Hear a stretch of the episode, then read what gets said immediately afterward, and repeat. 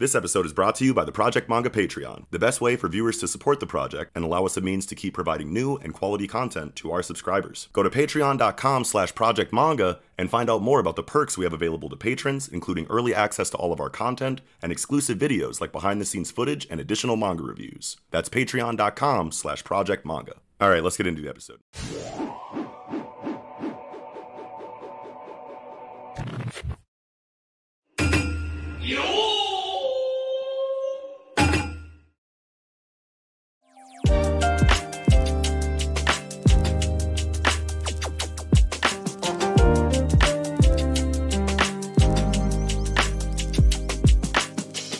What is going on, everybody? Welcome back to the Project Manga Podcast, where we cover Aliens Area, Sakamoto Days, Mission Yozakura Family, Jujutsu Kaisen, My Hero Academia, and One Piece week to week.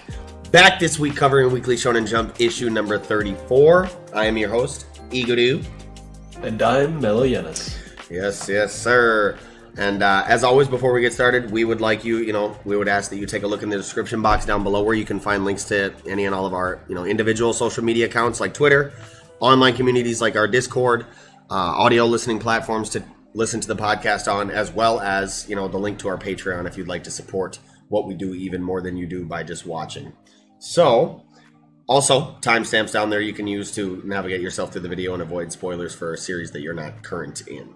Also, like the goddamn video and subscribe to the channel for more fire ass weekly content. Um, so, yeah, with all that said, another fire ass weekend jump. Mello, what was your strongest chapter for this week? Whew, you know, I feel like my strongest episode was My Hero Academia.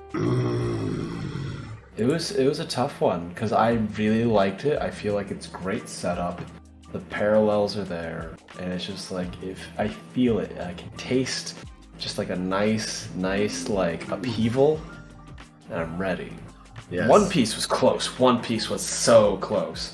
And like part of me is like, is it because I've been waiting for One Piece for like a couple weeks now? A month? But like oh, oh my god. Like great villain work in One Piece, but my hero, my hero took it for me. Honorable mention, Sakamoto Day. Yeah, yeah. Oh, man. Um. Yeah, I think I think my hero definitely, you know, is that that is uh. I'll say. For me, same thing. You know, my hero and One Piece obviously were kind of the two the two that stand out. Um, Yozakura family also quite a strong chapter, you know, but um, just I don't know, like in terms of the weight of what we get in my hero and then in terms of the volume of the shit that we get in one piece like just nothing can really stand to those two this week um in terms of content like is and inside of this conversation specifically. Um so yeah like one piece i think for me this week was definitely the strongest only because like while my hero did slap fucking uh one Piece, man, just the con- the amount, the volume of the content that we got across the board. Like we got a we got a lot of different shit in One Piece, and there's just a lot of conversation to be had in terms of like the content that we got inside of the One Piece chapter this week. So yeah. With that being said, I guess we just jump right into it, man. Aliens Area Chapter Eight. It's so hot, and uh I felt that. yeah, dude, I'm man. I'm wondering if it really gets these hot in these rice paddies, man. Like the like. oh yeah. because I, I know dude. Japan. I've heard has has a kind of a similar climate to, I guess, the Midwest, right? Like where it Oh, it gets hot as shit, dude. it gets hot as shit, but it will also get very very cold in some parts of Japan and snow, and they have rough winters in certain parts of Japan. Mm-hmm. So yeah, I don't know. Um, If it's anything like the Midwest, I was working patio like this week. It was so hot one day. They were just like, "Bro, go home. I don't think we're gonna get anyone to sit on this patio." I don't even think the Midwest is a good comparison. I think California would be a better comparison because I do believe Yeah, it's like fair. geographically, like kind of in a similar, you know, um, lane, if that makes sense, right? Like northern, Cali- northern like, California, is pretty, um, you know, like right there next to Washington and Oregon and shit, and like, and then like Southern California is like damn near Mexico. so it's like, yeah, it's yeah. a wide spectrum, and I feel Dude, like Japan Southern like the California, same I way. think, used to be part of Mexico, straight up. I, I do believe it did as well. Yeah. Yeah. Um, but I mean, I really do like the um, kind of the the initiation bullshit quest that, that they have to send Tatsumi on here. Um, you know, they're all kind of sniggering and sneering at him, like, "Yeah, yeah, you're the new guy. We all did this shit. You know, we know this sucks dick, but you got to do it, bro, because we all did it." Um, so yeah, they, they send him to like do some little fucking menial task in this rice paddy search for this uh this what the fuck? What the hell is it? Uh, some unknown life form, like an alien life form that's kind of infecting the plants and shit, or it will contaminate the plants if it's too uh, if it's too many of them. Yeah, yeah. I thought this was really interesting, and I'm glad that we had this moment because I immediately talked about like I want to see like the mundane aspects of like of like basically this is a like a like a policing unit, right? This is a this is a you know governmental institution that enforces regulations, etc. And like there is combat, right? Um, and like we're both Americans, like we're used to like you know cop shows glorifying violence and stuff, and like the action, the excitement and stuff.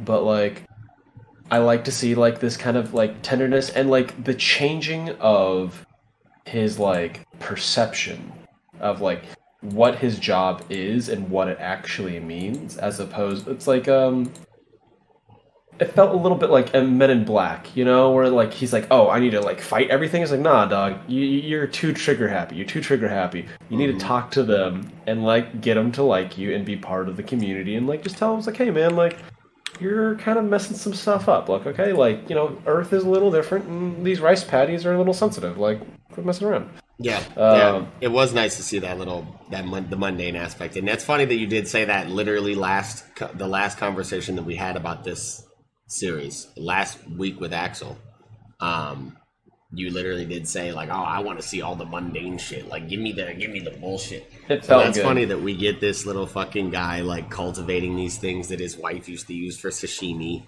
and it's like fucking with the rice paddies, yeah. And they're like, "Bro, you gotta chill out." And he's like, "Oh shit, my bad, bro. I didn't even know. Hey, I- I'm gonna chill out. You know what I'm saying? Respect y'all. Like, I'm gonna stay in my own lane. I'm not trying to get deported." And uh, yeah, it was funny how Tatsumi was like, "Oh shit, this this motherfucker, we gotta square up." And then the bitch is like, "Why are you trying to look tough, bro? Like, what the fuck?"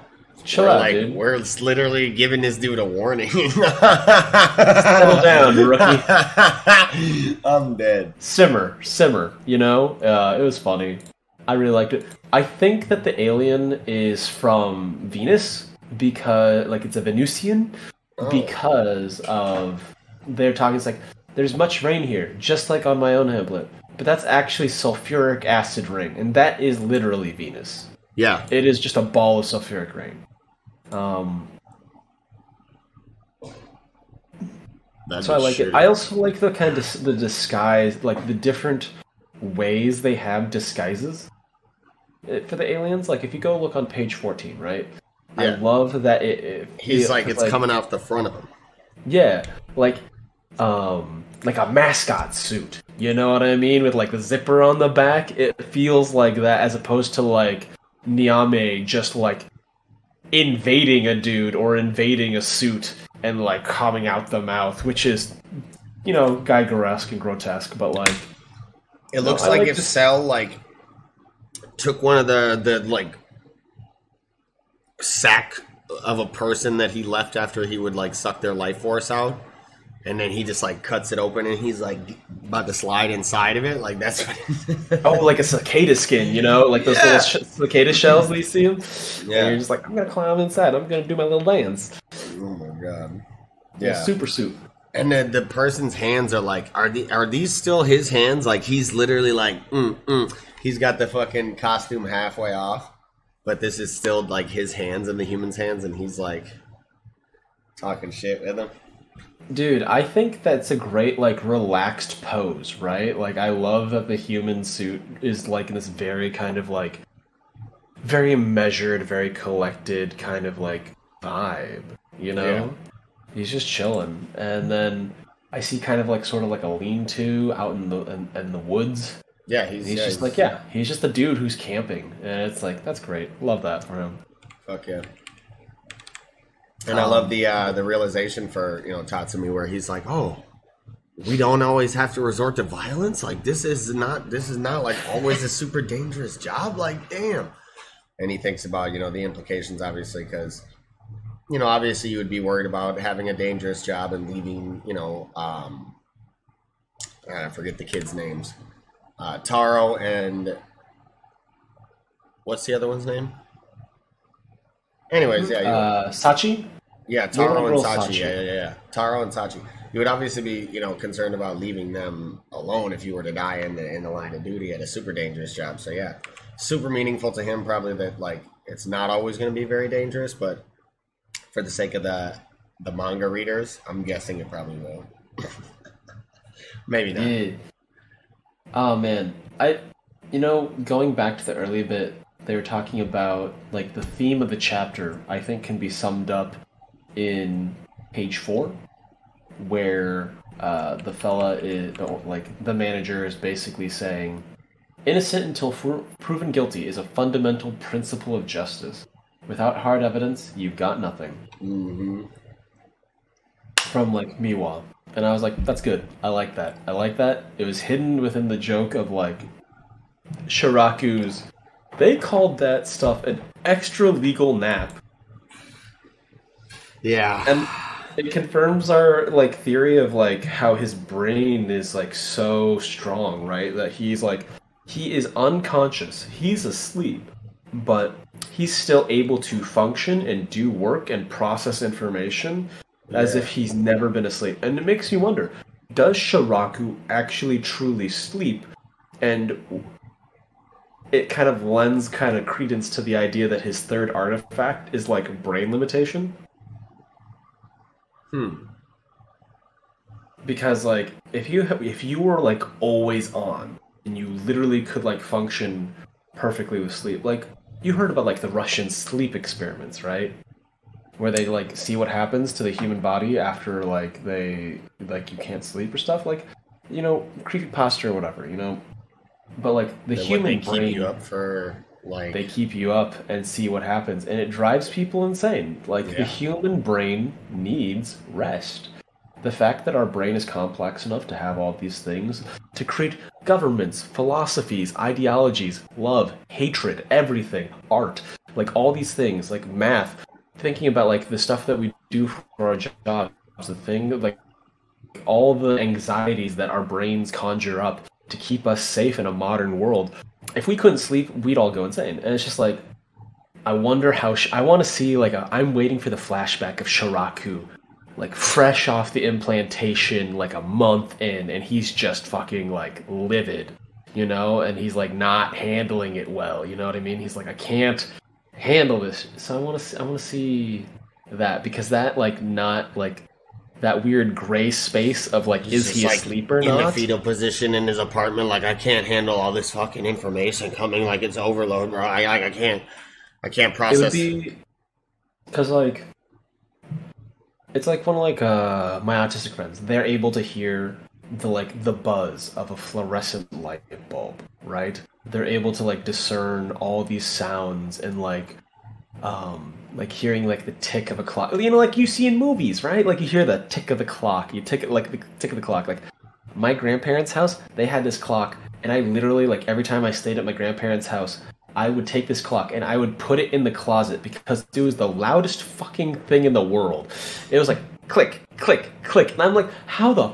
You, oh yeah, you're deaf. I forget. like, yeah, I know. I actually have a clock that I took the battery out of because it was too loud, and I fucking it's like I had it in my It living room me. on the wall, and I could not fucking stand it. I'm like, yo, no. Ah, that's where the digital clocks and stuff are where it's at. Like I use my phone for my clock all the time, and it's just like I could never really go back to like having like a like a mechanical clock. Yeah. Yeah. But no, I definitely do like the fact that Shiraku is like literally sleeping, you know, processing information still while he's sleeping, like sitting here typing and fucking reading, reading, typing, all that. But yeah, I don't know. I wonder if he's in some trance like state, maybe. Like, I think it definitely could be possible that he has like a a mental limiter that he uses maybe to put it to allow himself even to go into this state or even Yeah, maybe even like a seems- further like actual REM sleep, you know. But I don't know.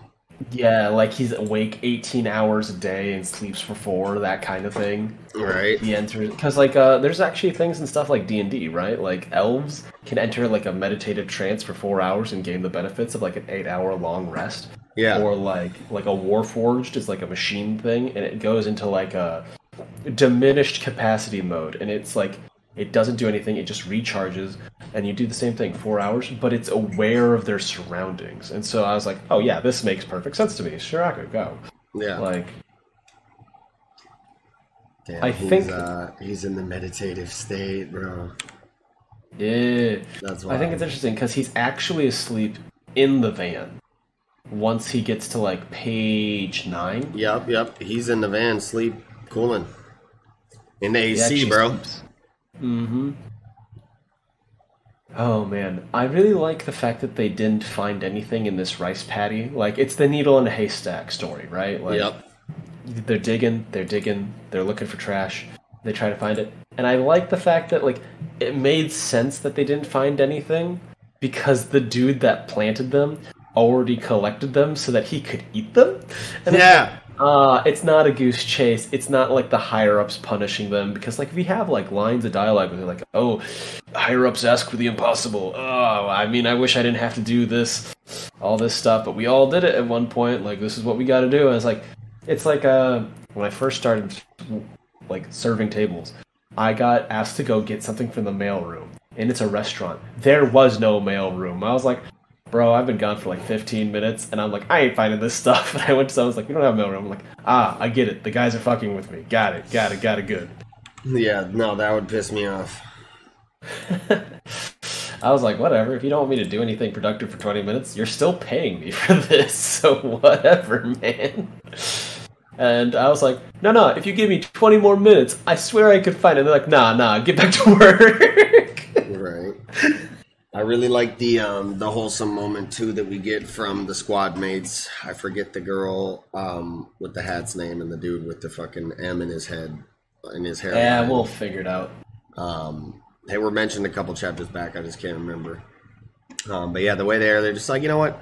Fuck it. We're helping them. We don't care about the consequences. You know what I'm saying? We're just gonna help them because it's hot as fuck out here. Man's just talking about he don't even want a popsicle. He's about to finish it all. Like we're just gonna help him bang this out real quick. Take your popsicle. We'll help. And then uh, yeah, I don't know. That was a real feel good kind of squad moment for me.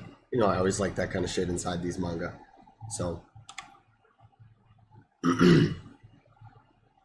Love to see it.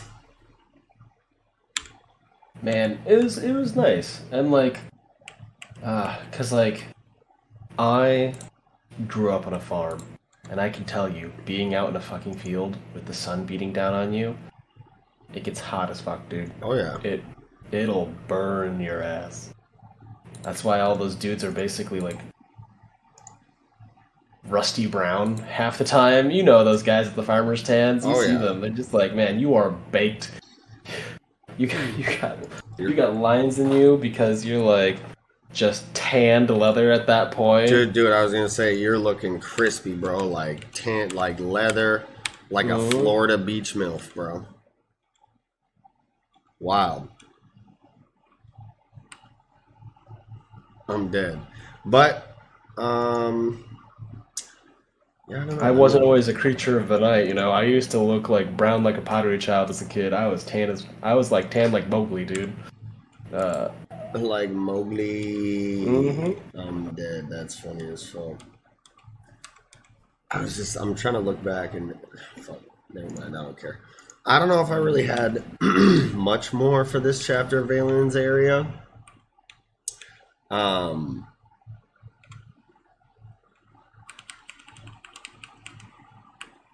yeah, I don't know. I just like the kind of the setup chapter, the brief little Yeah. moment of, you know, kind of silence, tranquility. I like the the meaningful moments for um, Tatsumi, like I said, this chapter, and I like the alien, like we talked about. So overall, pretty solid chapter, and I like the wholesome moment at the end too, where they made a where he makes a nice little meal with Taro and Sachi. Yeah, I like that he got like the fresh farm, fresh veggies Yeah, and stuff. Yeah, that was cool. I like that. It's like the nice little perk of the job, that kind of thing. And uh, it's pretty chill. I liked the lingo kind of going through, like, this is a class 10 uh, disaster. And I'm like, oh, class 10, that sounds bad, but like, we haven't had, like, it's a, such a new series. We haven't, like, learned, like, the terminology and stuff. So, like, we don't know whether or not class 10 is like the lowest level and a class 1 is the most severe right or if it's like uh, starts at 1 and escalates from there you know yeah, yeah. That is. I mean, I am also curious to kind of see that mm-hmm. because it, like it didn't even really though. seem that that serious. You know, they were like, "Oh, it's not really," and they said that they were like, "Oh, it's not really an issue now." But like, if if there's a bunch of them, then it could maybe fuck with shit and contaminate shit. oh man it's it, i think it's almost like um you know mercury poisoning in the tuna you know what i mean like it's just like it's like that we're like oh man you should watch out for that you know you're gonna crap that or like throw off the ph balance so that the rice spoils or something like that Yeah, and something like water or nothing.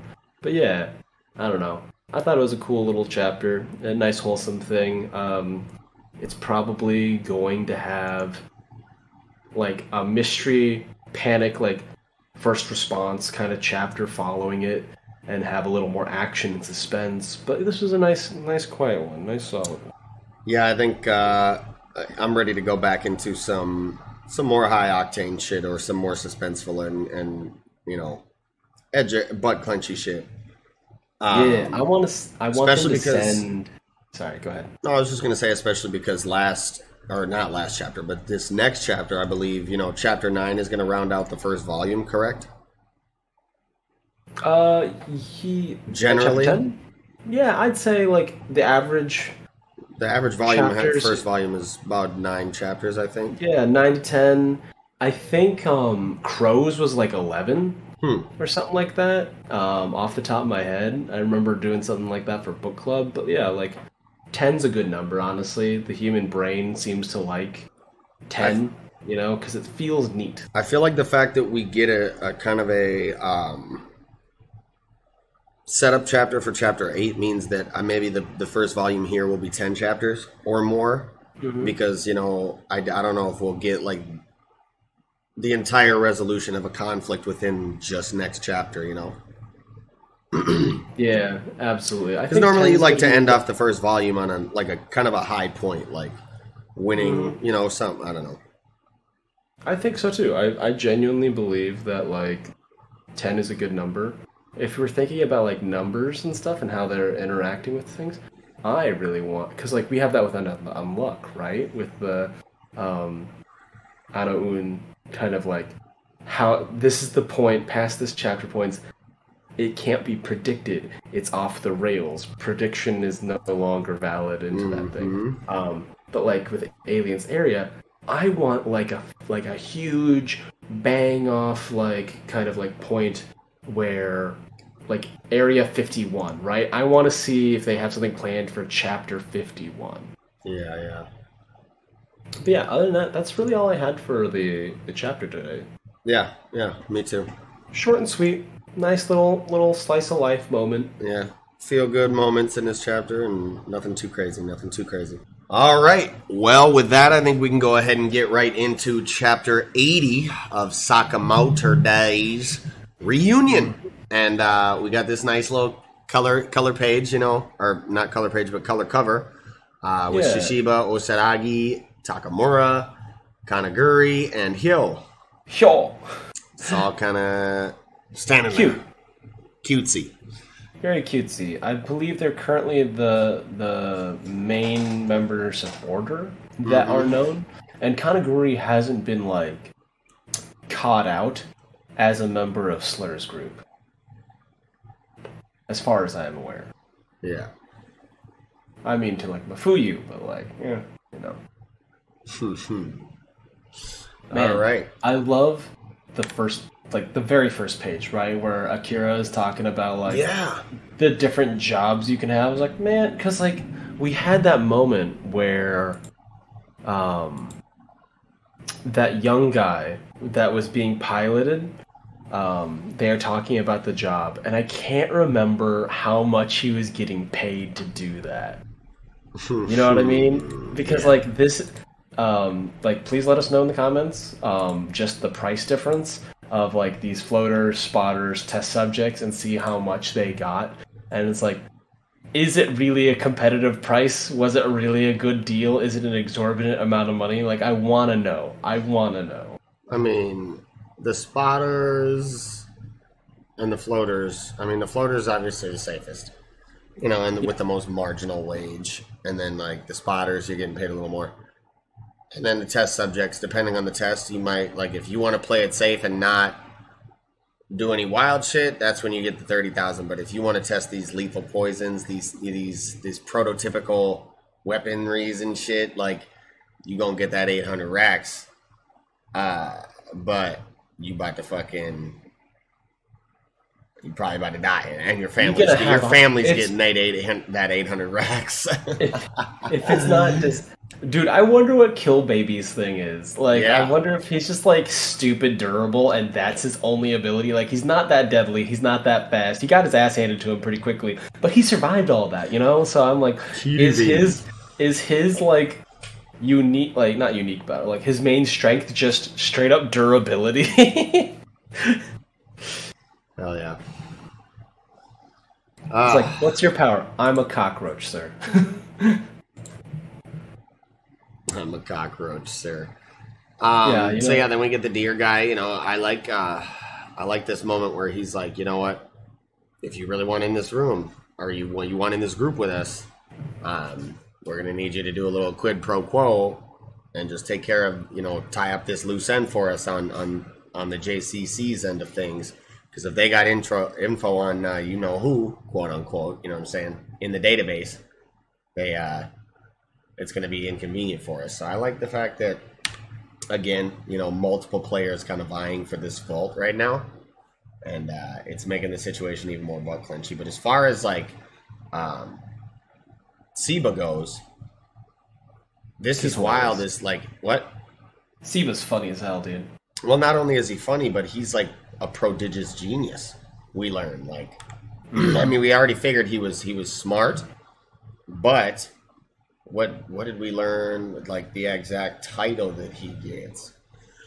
oh let's Um, see They he had the top about- graduation project of his class. He was the first weapons de- pro- production department student in 15 years to win the coveted Yoshimura Prize.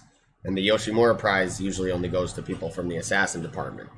So, I mean, it, Seba's cold, man. I feel like we are sleeping on him a little bit. Maybe, maybe I was the only one sleeping on him a little bit, but he's I actually mean, got. he was he was always cool, but I feel like this really kind of like adds depth to his character and like brings him up to par, right? Because for a while I was like, okay, you got beat up by a, a top-notch spider uh, sniper, sprinkler, and a telepath, and so like I love that this is just like reaffirming that he is a contender, right?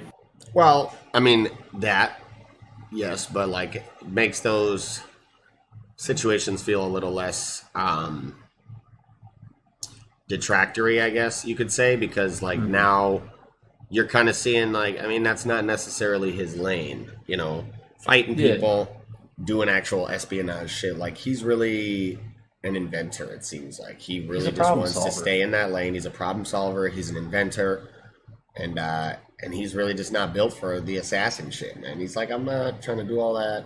This is my lane. I'm gonna stay in it. Y'all do you, Mhm. and I'll build you some tech. You know what I'm saying? Dude, do you think he's gonna be like because like he's getting a call from Mafuyu and then Mafuyu's been kidnapped straight up, Mhm. so is this a moment where like because that happened, Sibu would align himself against X organization and like side with like Shin and Company and like be their Q, so to speak.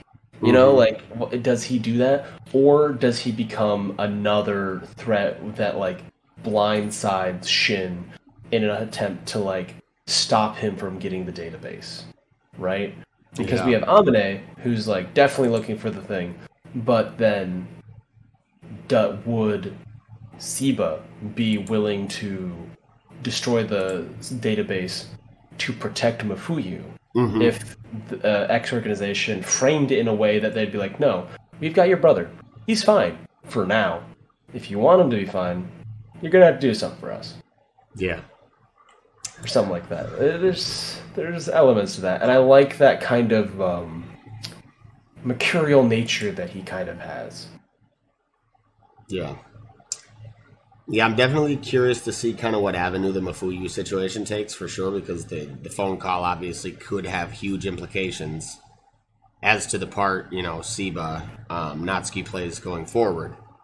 you know, whether, like you said, he kind of aligns himself with Slur and them to protect Mafuyu, or if Mafuyu, like, maybe is talking on their behalf per se, but then maybe uses some like brother code to let him know like what the real situation is. Um, I don't know. Yeah, I'm curious to see kind of what turn this takes, and I, I don't know. I wish we could have maybe at least got the scene with him picking up the phone and then see his reaction. You know, I don't know. Yeah, it's a great cliffhanger moment for that kind of thing. Yeah. And Damn. so, yeah, yeah, it's funny. He might even say, um,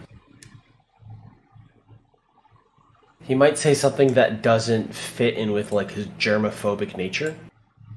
Oh, Mafuyu might because even in his even in his like um, picture, he's wearing a mask. Like even in his like phone profile picture, in his brother's phone, he's wearing Yeah. a mask. So it's like, this is who this kid is. Like, it's a it's an integral part of us who he is. I love, but like Seba's on tack. I really love his like way of thinking. Right? He's like, man, you're not looking for like journals. He even asks like Shin. Yeah. He's like, man, you're not thinking any of this stuff through. Like, do you even? What do you think it looks like? right. What are you He's even like, looking for? Do you even know what you're looking book." for? He's like, "Are you fucking dumb?" He's like, "You know how big that fucking book would have to be? You know how many like, you know how much room these documents would take? Like, it's clearly been digitalized. Like, we obviously are looking for a fucking USB drive or some shit." and then yeah, he kind of boils it down to like, the best course of action is clearly to like talk to the staff members, probably the ones who have been here the longest, to you know vet whether they know anything about the vault or the uh, or the database. But something that really stood out to me, and I think they that the answer is right in front of our face right now, right here on chapter or on page nine. This fucking janitor, he knows where it is, bro. He literally knows where it is. He's like, "Your friend's sure energetic, huh, Seba?" He's like, "Oh, hi." And uh, and he's like, Mr. Janitor, do you know anything about the database? And he's like, ah, ah, ah, the database, huh? That brings back memories and just like shuffles off. Like this dude, this dude fucking knows. I don't know. I'm I would put money on it right now. Maybe I'm wrong. I could definitely be wrong. Oh, you know maybe really he's funny? just laughing like, oh, I've been hearing rumors. Like I've been, oh, I've been here forever. I've heard so many rumors about this dumbass database. Ah, ah. But I feel like this dude knows. Actually, He's the janitor. He's been everywhere in the building. He's fucking cleaned the whole thing, bro. He's He signed these NDAs. He knows where every fucking nook and cranny of this building is. I have a theory that he really does know, and that the janitor might be the database, and that the hiding of the information is passed on through like an oral tradition, Bruh. right? Like because He's just got were- all of it in his mind. We were yeah, talking about that, weren't we, a few reviews ago? Whether it would be like a fuck. Mm, keep going. Like- spitting. And I think that like the janitor, because he says your friend's Sir Energetic, huh? Seba, and Seba's just like, oh, Mister Janitor. He doesn't know this guy's name, No. but he knows him. Why does he know him? Oh man. You know what I mean? I mean, of course, yes, he's a prestigious student that won the Yoshimura Prize, but like, come on, how does he really know him? So like, and then like in the later chapter, they talk about how the JCC's idea is that you must be invisible with your intent to kill. That an assassin's job is to blend in with the environment around you. So like, the thing that I've learned and like one of my old babysitters used to be a janitor for the college I ended up attending to. Like we used to talk to each other all the time and they're like, "Yeah, no. No one pays attention to cleaning staff." And like we saw this in Yozakura family when they visited the president of the spy association. He was mm-hmm. dressed up as a janitor, dude. And I feel like the the more overlooked, mundane, casual you are, the better it is, right? So I just feel like that might be the case. I think it could be like a, an aspect of either the janitor knows where the disc where the the amount is, or they are a part of a collective that basically memorizes all the information about a person and like keeps it to themselves and then people can like reference it and then they'll request it and then they'll get like a printed thing, right? Later. So I feel like it could be like that. Yeah. That's my theory. Yeah, I like I like this dude being like the curator of the database. Like Uh-huh. he he's got the he's got the laptop, he's got the USB drive, he's updating the shit. He knows everybody. Cause yeah, I didn't even think about the fact that he literally calls Seabao by name, Mm-hmm. and then he's just like Mr. Janitor. Like, interesting, interesting, interesting. Yeah, no, I think this fucking janitor. I think this is the. It's right in front of our eyes, right here, bro. Yeah, I agree. I, think it might totally be agree. The same And thing then- occurred to me as soon as I read the chapter. I was like, this dude fucking knows. Yeah. What the fuck? And like the thing is, Shin might not be able to tell that thing because um Satoda senpai was able to hide her thoughts and was invisible with her, you know, intent of aggression. And they're able to hide their thoughts and she flipped him whereas like the other guy like tried to shoot him and like didn't miss it, like was broadcasting their thoughts. So I think that like these older assassins are able to like conceal their thoughts even from like outward detection Yeah. and like kind of like be blank, right? Like they just can mentally blank themselves and like hide their presence and stuff. And so they don't give off anything. Yeah. And that's why the janitor like Shin's like doesn't have exactly the advantage that he thinks he does. Yeah. Well, and if we're keeping in line with the theory that or speculation that he is like, you know, of that level, of that echelon, and um, and that he is the curator of the database and he knows all this shit. Not only the shit you were talking about, like obviously he can conceal his mm-hmm. intent to kill, he can conceal his thoughts and presence, but he would obviously know about Shin being that he's attending the academy. You know, he would probably know about his abilities being that like it's not exactly a secret you mm-hmm. know? Um and so it's just convenient that he just so happens to show up the second that shin runs away. You know what i'm saying mm-hmm. So it's like the mind control ability or the mind reading ability is gone now. He just so happens to show up literally the panel after shin is exiting the scene. So it's like hmm curiouser been and curiouser bro. Because he's like, your friend's really energetic, and he's probably been watching for a Yes. while. Um, dang, watch it be inside a dumpster, dude. Like the entrance to like a, a database is like inside the dumpster, or it could be in the cafeteria, right? Like, Mm-hmm. like if you see like an empty cafeteria and a janitor like mopping the floors, you're not gonna give that five seconds, you know? Right. Like, you're just gonna overlook it. So I feel it, man. Yeah, I'm definitely excited to see where things could possibly go, and I'm sold on the on the idea that this janitor is like the curator of the database, bro. I fucking I love it, bro. I love it, dude. Hell yeah. Man, Um, I I loved the next practicum. I think Seba was trying to tell him like because on page eight he says, "Of course I'd keep my distance from," and I think he meant Satoda Sensei. yeah, of course, no, yeah, of course, yeah, of course, I'd keep my distance from her. You know what I'm saying? Was probably what he was gonna say. Like that bitch, she's different, bro. She'll she'll whoop your ass and then some. She's like, I'm not your auntie. I teach this class. Yeah, yeah. I was- remember three fools doing the same years ago. talking about uh, probably Taro, um, Nagumo, Taro, Nagumo, and and uh, a cow, Akao, yeah, Akira. Hmm. Not Akira, but Akao, yeah. auntie, yeah.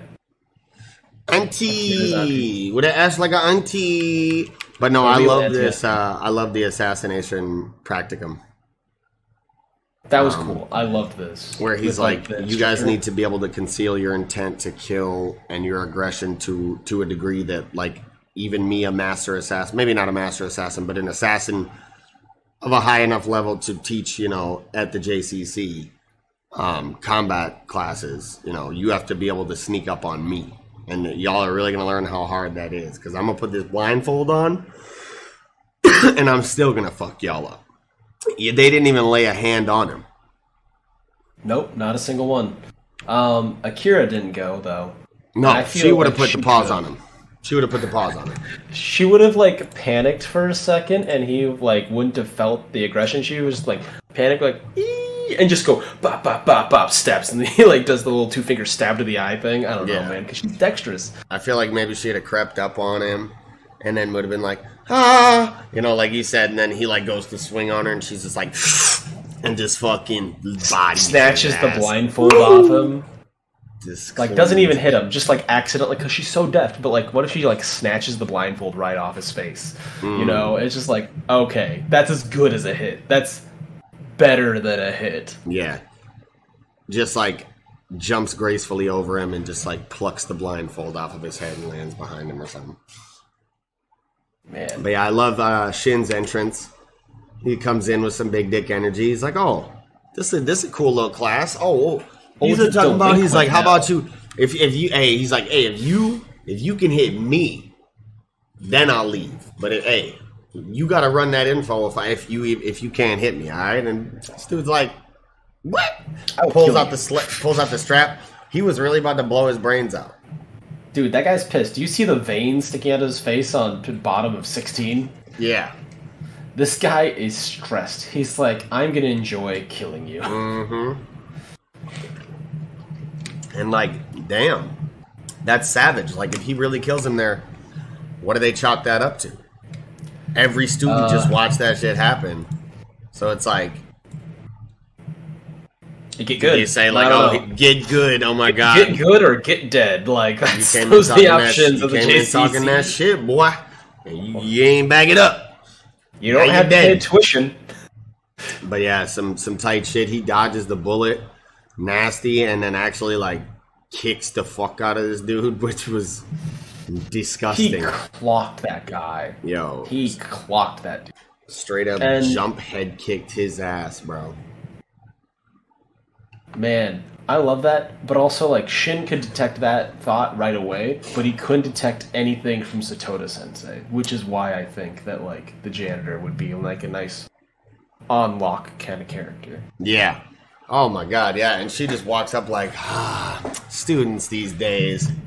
And when she grabbed his arm, bro, I'm like, oh, Oh, yo, fucked. she's about to, yo, I yeah, that. It was at this moment he knew he fucked up. Like, yo, He did not know until he hit that ground. Like bah! Undetectable aggression. She's like, I'm gonna show you your place, cocky fucker. Like, don't disrupt my class. slam the fuck out of him, bro. Like, Dude, yo, I didn't expect Shin because he's a good kid, right? But Mm-hmm. I never expected him to be such a delinquent in school. Yeah, he's uh he's on this yeah he's he's, he's on this skipping weird trying to live out his his manga f- school fantasy delinquent manga school fantasy fan- yeah it's yeah And it's like, bro, go to class. yeah go to class you fucking weirdo but he's on a mission too obviously so I wonder if he's like goes on a mission and then they like do find the thing, but because he's been a delinquent, they're gonna be like, no, you're gonna have to be here and like take remedial class. He's like, no, let So- me out. And they're like, no, you got to do your classic work, sucker.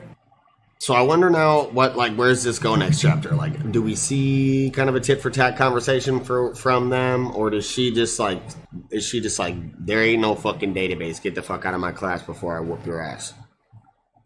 Or I don't know. Do we to potentially learn that there's a, a way higher level people can block their mind from being read in this next Yeah, I- chapter with I Shin not being able to read her be- mind?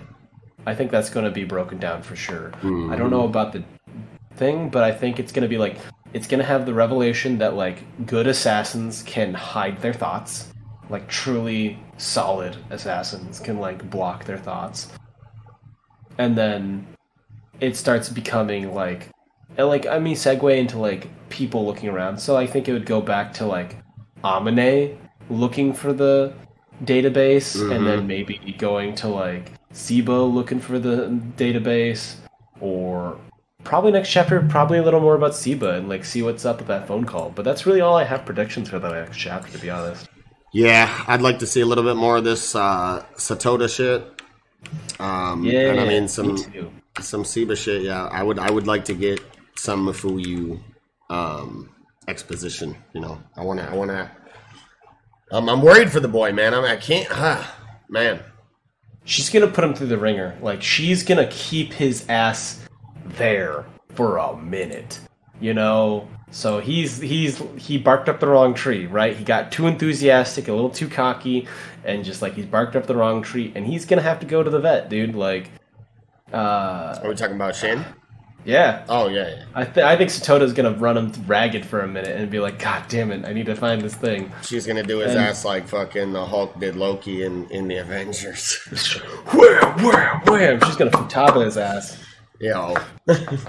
Nah, seriously. I think, and then it would be like Shin going like, "Hey, I need help," and Akira's just like, "I'll help you. What are you looking for?" And then he rings her into that while he's just absolutely like busted up. Mm.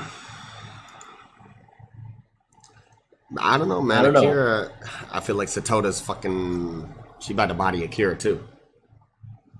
Maybe, but Maybe. Akira's a good kid and was quiet, so like she might like skate under that presence, dude, and then Shin would be like, "Please, please help me." Yeah. Please, I, I can't feel my legs. Man, this dude really just went night night. Like on page 18, like this dude is out of there. That kick, he he looks like he's just smiling, like sleeping ever so softly. Like he got, he's out of there, bro. Oh man, I love this chapter, man. I love Shin, bro. Shin's really coming into his own here in, in this solo. he's feeling himself, and man. he's, gonna be feeling a whole lot more soon. man. But I think that's uh I think that's about all I had for this chapter. I just can't I can't wait to see where this shit goes with Satoda. She's she's got me very intrigued. I love how cinematic this is. Um, the only thing I have to like touch on, like art wise, that I I really quite liked was, you know, I really liked the big on page ten, the big calligraphy of the word "kill" painted on the wall, Mm-hmm. like the super calligraph- calligraphic, calligraphic. You know what I'm saying Yep. thing and then like kind of the whole like we have to blend into our surroundings cities people nature and i liked that kind of like vibe about it the instructor made sense like they all tracked like Seba and the the instructor they were spitting straight facts Yeah. Oh yeah, definitely.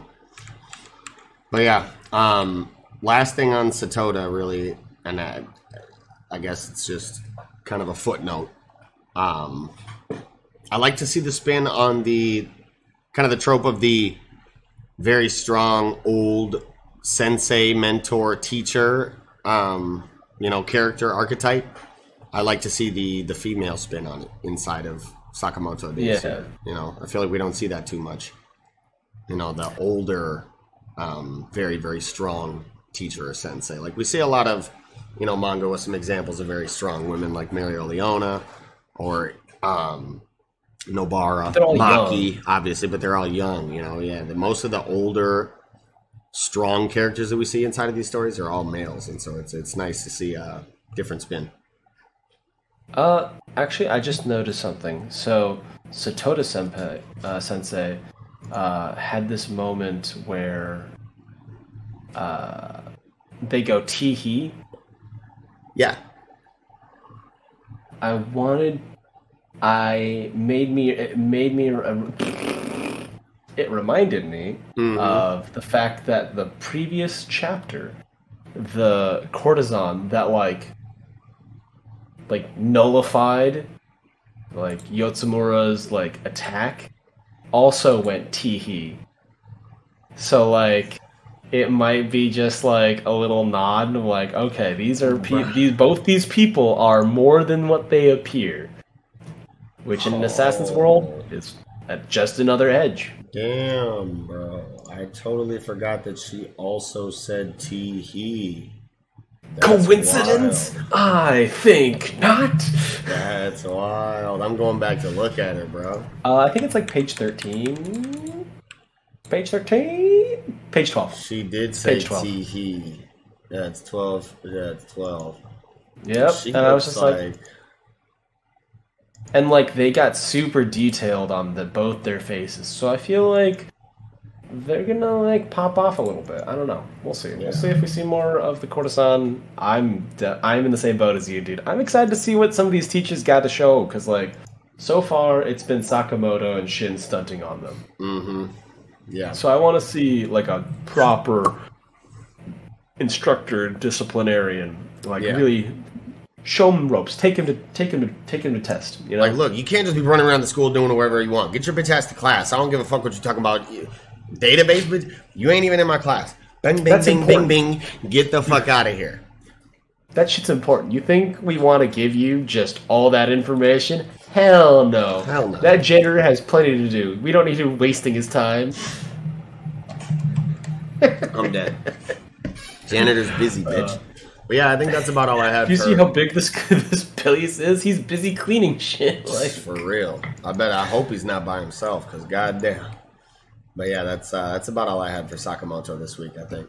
All right. Well, with that, I think we can go ahead and jump right into chapter 139 of Mission Yozakura Family, Gold Rank Spy Shooter. And I love, love, love the Shura focus this chapter, man. I was obviously like, like I stated a few chapters ago, that upon first meeting them, Shura and Ryu caught my interest most, and then you know, as we've kind of moved down the line further, the sleeping bag chick and the pantsuit chick, and also the science guy have kind of caught my eye the more so. But initially, I loved and was very interested in Shura, and I still like her a lot. So the fact that we got to learn, you know, a lot more about her and, and her backstory this chapter, um, definitely, like definitely gave her character a lot more depth and it made me like her even more and, and it kind of explored her and Futaba's bond as well so this chapter slapped man I really liked this chapter a lot overall Man, I really like that we started off with like the strongest personalities that stood out. And I Mhm. like that they thoroughly explained Futaba's bond. Period. And yeah I was like, this is cool. Like sure like the fact that like Shura is like ni- over 90% of their body is a weapon. yeah They have they barely have skin, dude. Like yeah well and, and I remember speculating that too um because we we noticed right away that that her weaponry's aesthetic looked very very similar to like Shinzo's and the kind of the weaponry that he uses that's like the geometrical like blocky like roblox fucking shit.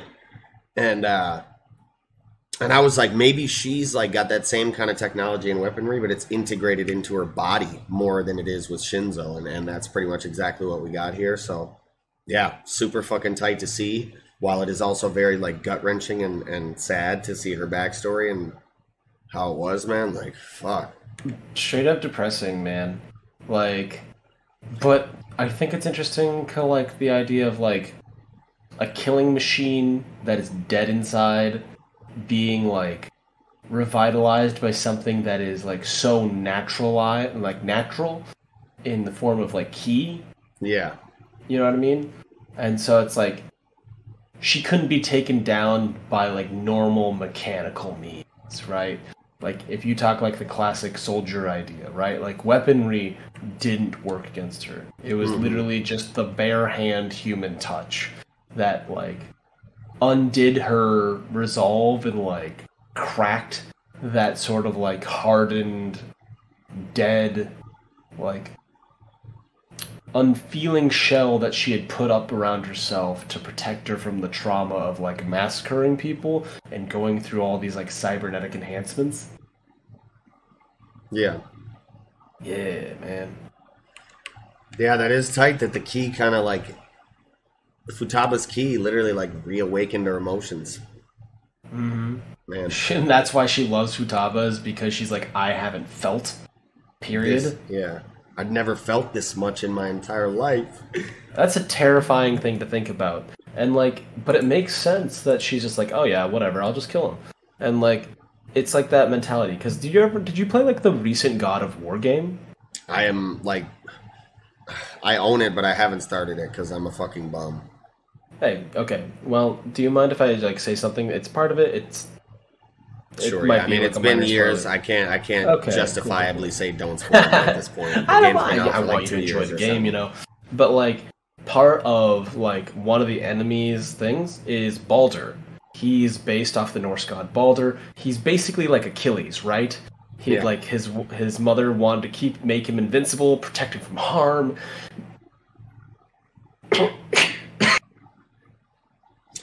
Well, Mello's having a coughing attack, so we'll just fill a little bit of air right here. It's no worries. Um, another thing I really liked about this chapter was the fact that we got this like this um san san God damn, I can't remember the dark chair. We got this dark chair that had the Sakuranbo that had been like killed in the fucking lunchroom that um that Izumi not Izumi but Izumo and um Kyoichiro were looking at. And they're like, damn, we didn't kill this one.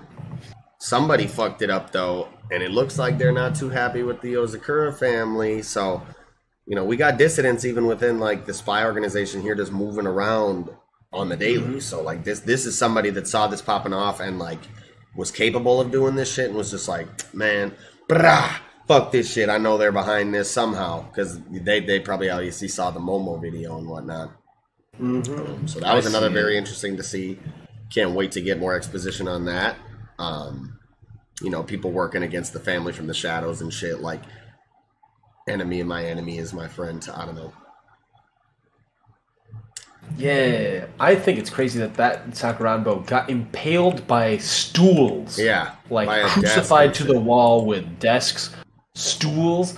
It'd be like, I. That just sounds so painful, right? Mm. But like immense strength going on that stuff. It's crazy to me. But the part that I like going back Yeah, to what I touched on. Ah, dang. I don't remember what I was saying. um, we were That's talking okay. about we were talking about the, the the key reawakening her emotions, and oh, Balder, yes. yes, Balder. So, yeah, yeah, so Balder was invincible, right? Yeah. So he couldn't be hurt by the cold. He couldn't be hurt by heat. He couldn't think. He literally couldn't feel anything, and it literally drove him insane. Mm. And so he just started doing whatever he wanted because he's like, uh, I just I want feel. to feel, and he couldn't. And it was just escalating and driving that, and like he resented his mother for like putting this curse on his existence. Dang. And I was like, crazy man. So like I totally it, it, that kind of feeling, like lack of feeling, is o- its own hell of its own. Like being hurt is bad. No one enjoys being hurt.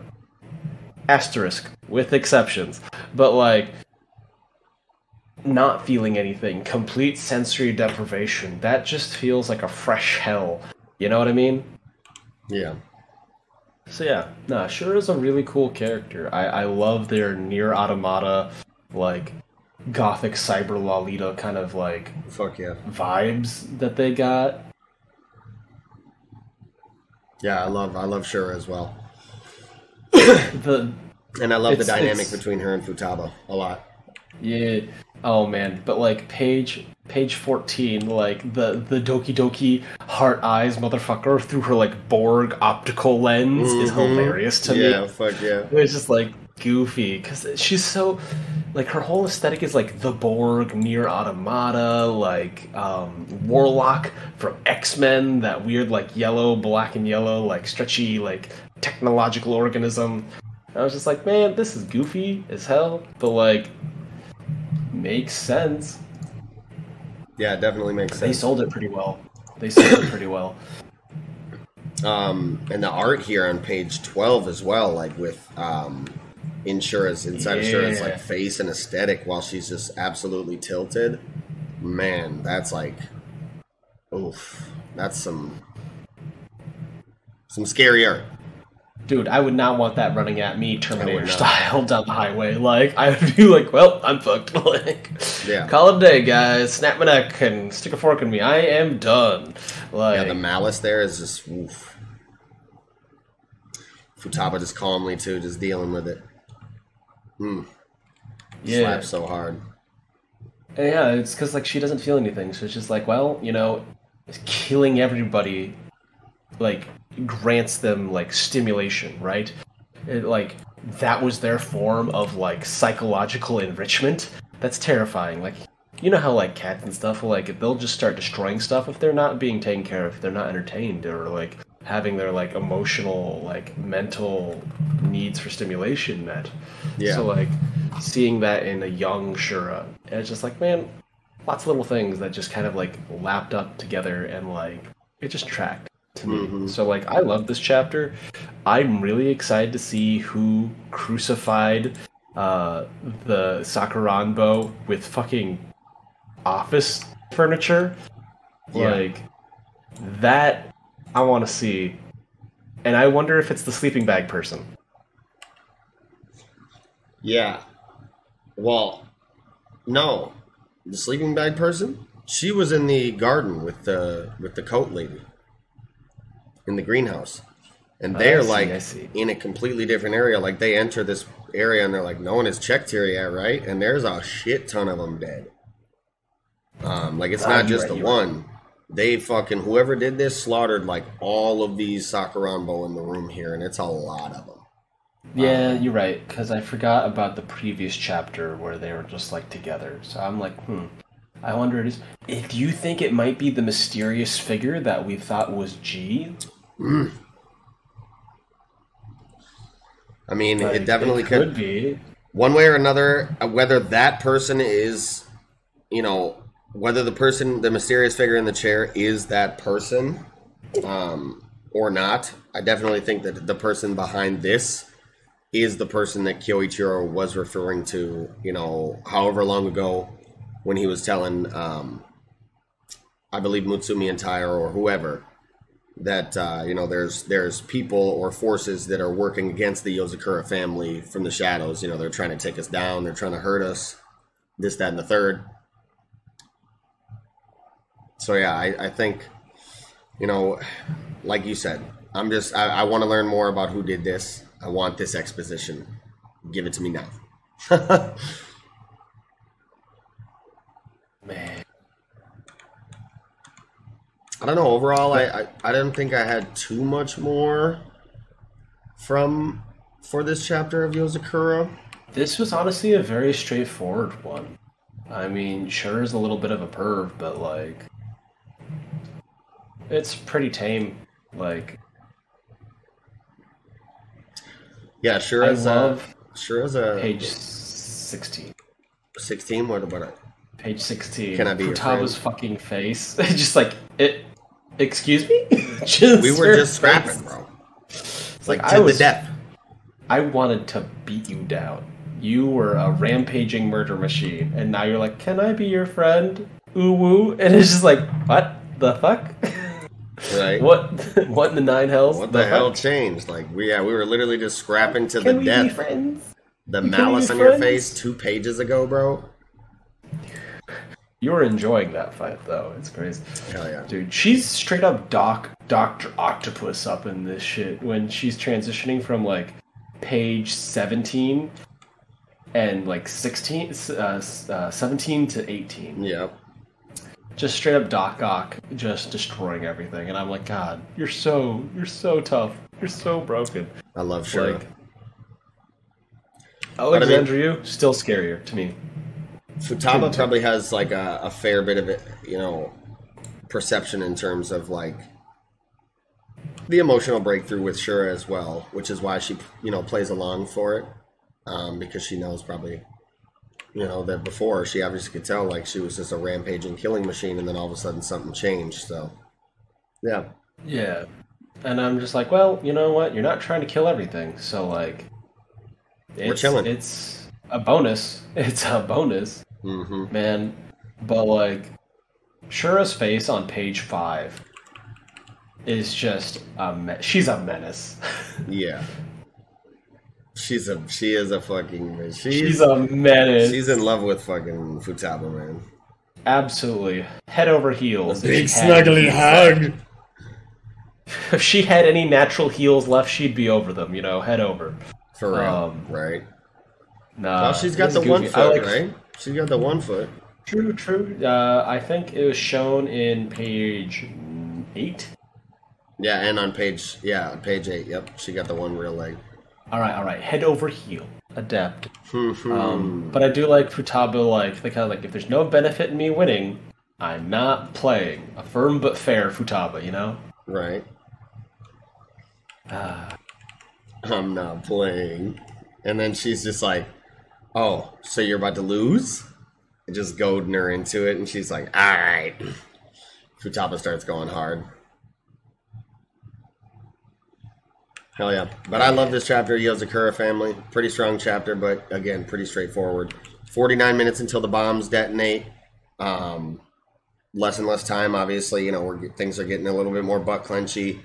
So we're going to see how things play out. Um, see whether they'll have to evacuate it at five minutes or not.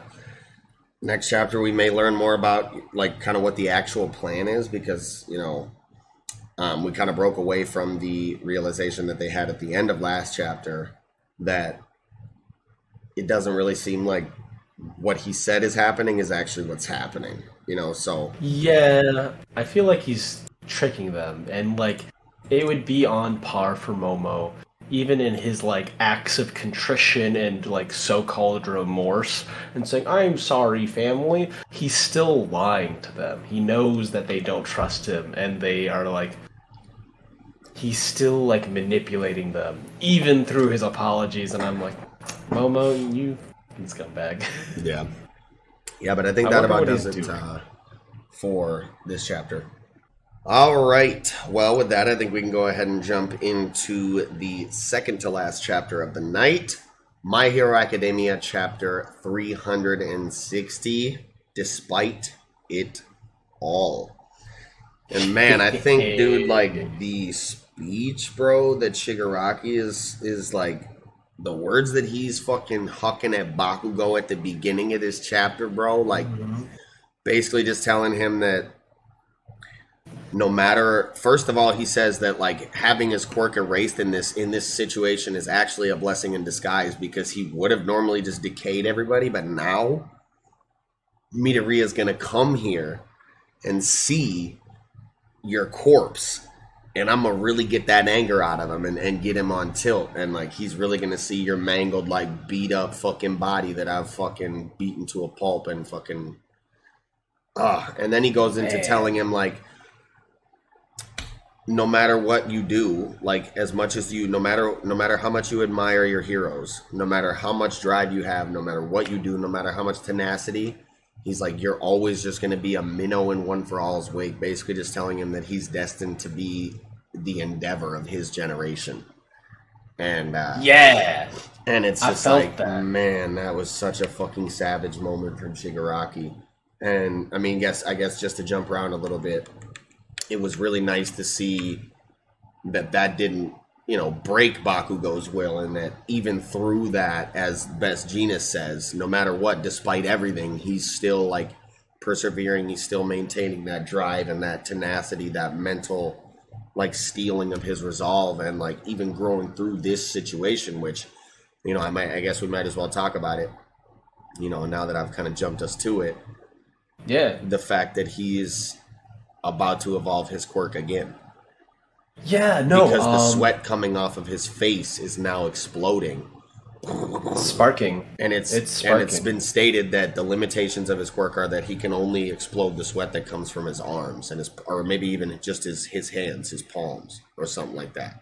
Yes, it was from the the sweat from the palms of his hands. Yeah. Or that all his sweat is nitroglycerin, and so there is that. Um, his Bakugo's quirks and like his personality are so tied to his quirk.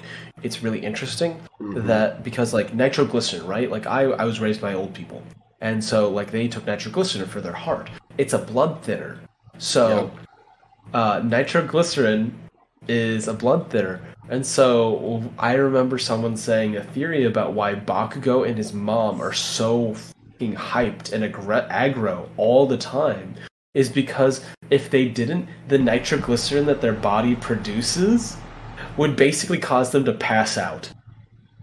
Hmm. Interesting. Yeah, yeah. So they gotta always So- operate on that like high frequency, that high energy. Yeah, that high octane right there, you know? Um, the thing that I thought was really interesting here is that, like, um, with Bakugo, All for One is talking about him being like a minnow in the ha- in the all in the quirks uh path, right? Like a minnow in one for all's wake hmm that the quirk itself is what causes the splash, not the people that use it to create a splash, right? He he views people in terms of quirks. He does not see the individual. Uh, if he does see an individual, he only sees it as a weakness to exploit, right?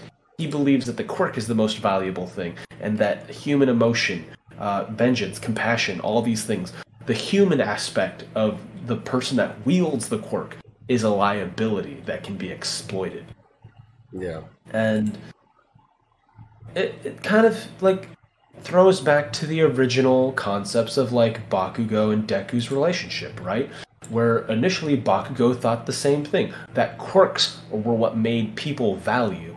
That people without quirks should do last chance dive off the roof and try to hope for a better reincarnation. And then the the end of the series, Bakugo isn't doing so like it's not specifically that his quirk is evolving, it is. But um the fact that he's holding on and doing the same thing that he used to mock Deku for, the real strength of what his resolve has like culminated and shown him is that he is crying, he is drooling, he is sweating, but he's so focused on absorbing and articulating and planning and like reading the opponent the thing that made Deku Deku was his powers of analysis, and now Bakugo is embracing the thing that he made fun of Deku forever, right? He's like, oh, why are you studying all these people? Why are you analyzing all these people? And the thing is, that was the most important thing in this fight for it to truly analyze and read all for Shigaraki, you know. Um, Yeah. This is literally like. A direct almost like mirroring or juxtaposition of that like you just said like now that I'm thinking about it. Like this is literally Shigaraki is Bakugo, Bakugo is Deku at the beginning Yep, of the yep. series and he's like looking down on him telling him he's not shit. He'll never be shit. And he's like Bakugo is literally like on his hands and knees like oh man. That's so Yeah. that's fucking mm, that slaps. and it's heavy. It, it's heavy. It hurts. Like Best Genist is basically Bakugo's version of All Might, right? He's like, hey man, give up, right? He's like, dude, it's okay to give up. This guy is way too strong. And like All Might, when he first met Deku, he's like, hey man, give up. It's it's too hard. It's too difficult. And then reinforcing the idea that a hero overcomes adversity. That even I think that the presence of heroism is the idea that like it's not about overcoming adversity, it's that you face adversity regardless if you think you can win. yeah. That you have to at least try. yeah. And I think that's the nice core aspect of like the My Hero kind of universe in this moment. In the face of overwhelming odds, you can still try. That even the smallest action, such as like reading out your opponent and like seeing them truly, is like able to make a difference. Yeah. And like it made me think about how Deku fought Bakugo in like the first training thing, and he would say he would do the same thing, feint for the right. He's gonna swing heavy here, and it's literally just full circle.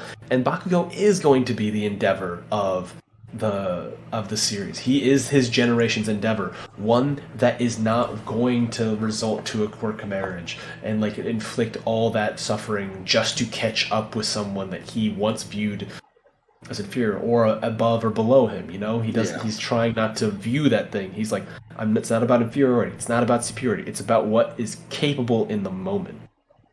Um, and I think that would be like a great redemption. It's a general generational redemption, right? Like a breaking of generational cu- curses kind of moment for that. And uh, Siva Akil in our special grade Discord uh, channel was talking about he believes that like that Bakugo with this uh, quirk evolution with the sparking of sweat all along his body is going to have access to prominence burn style abilities.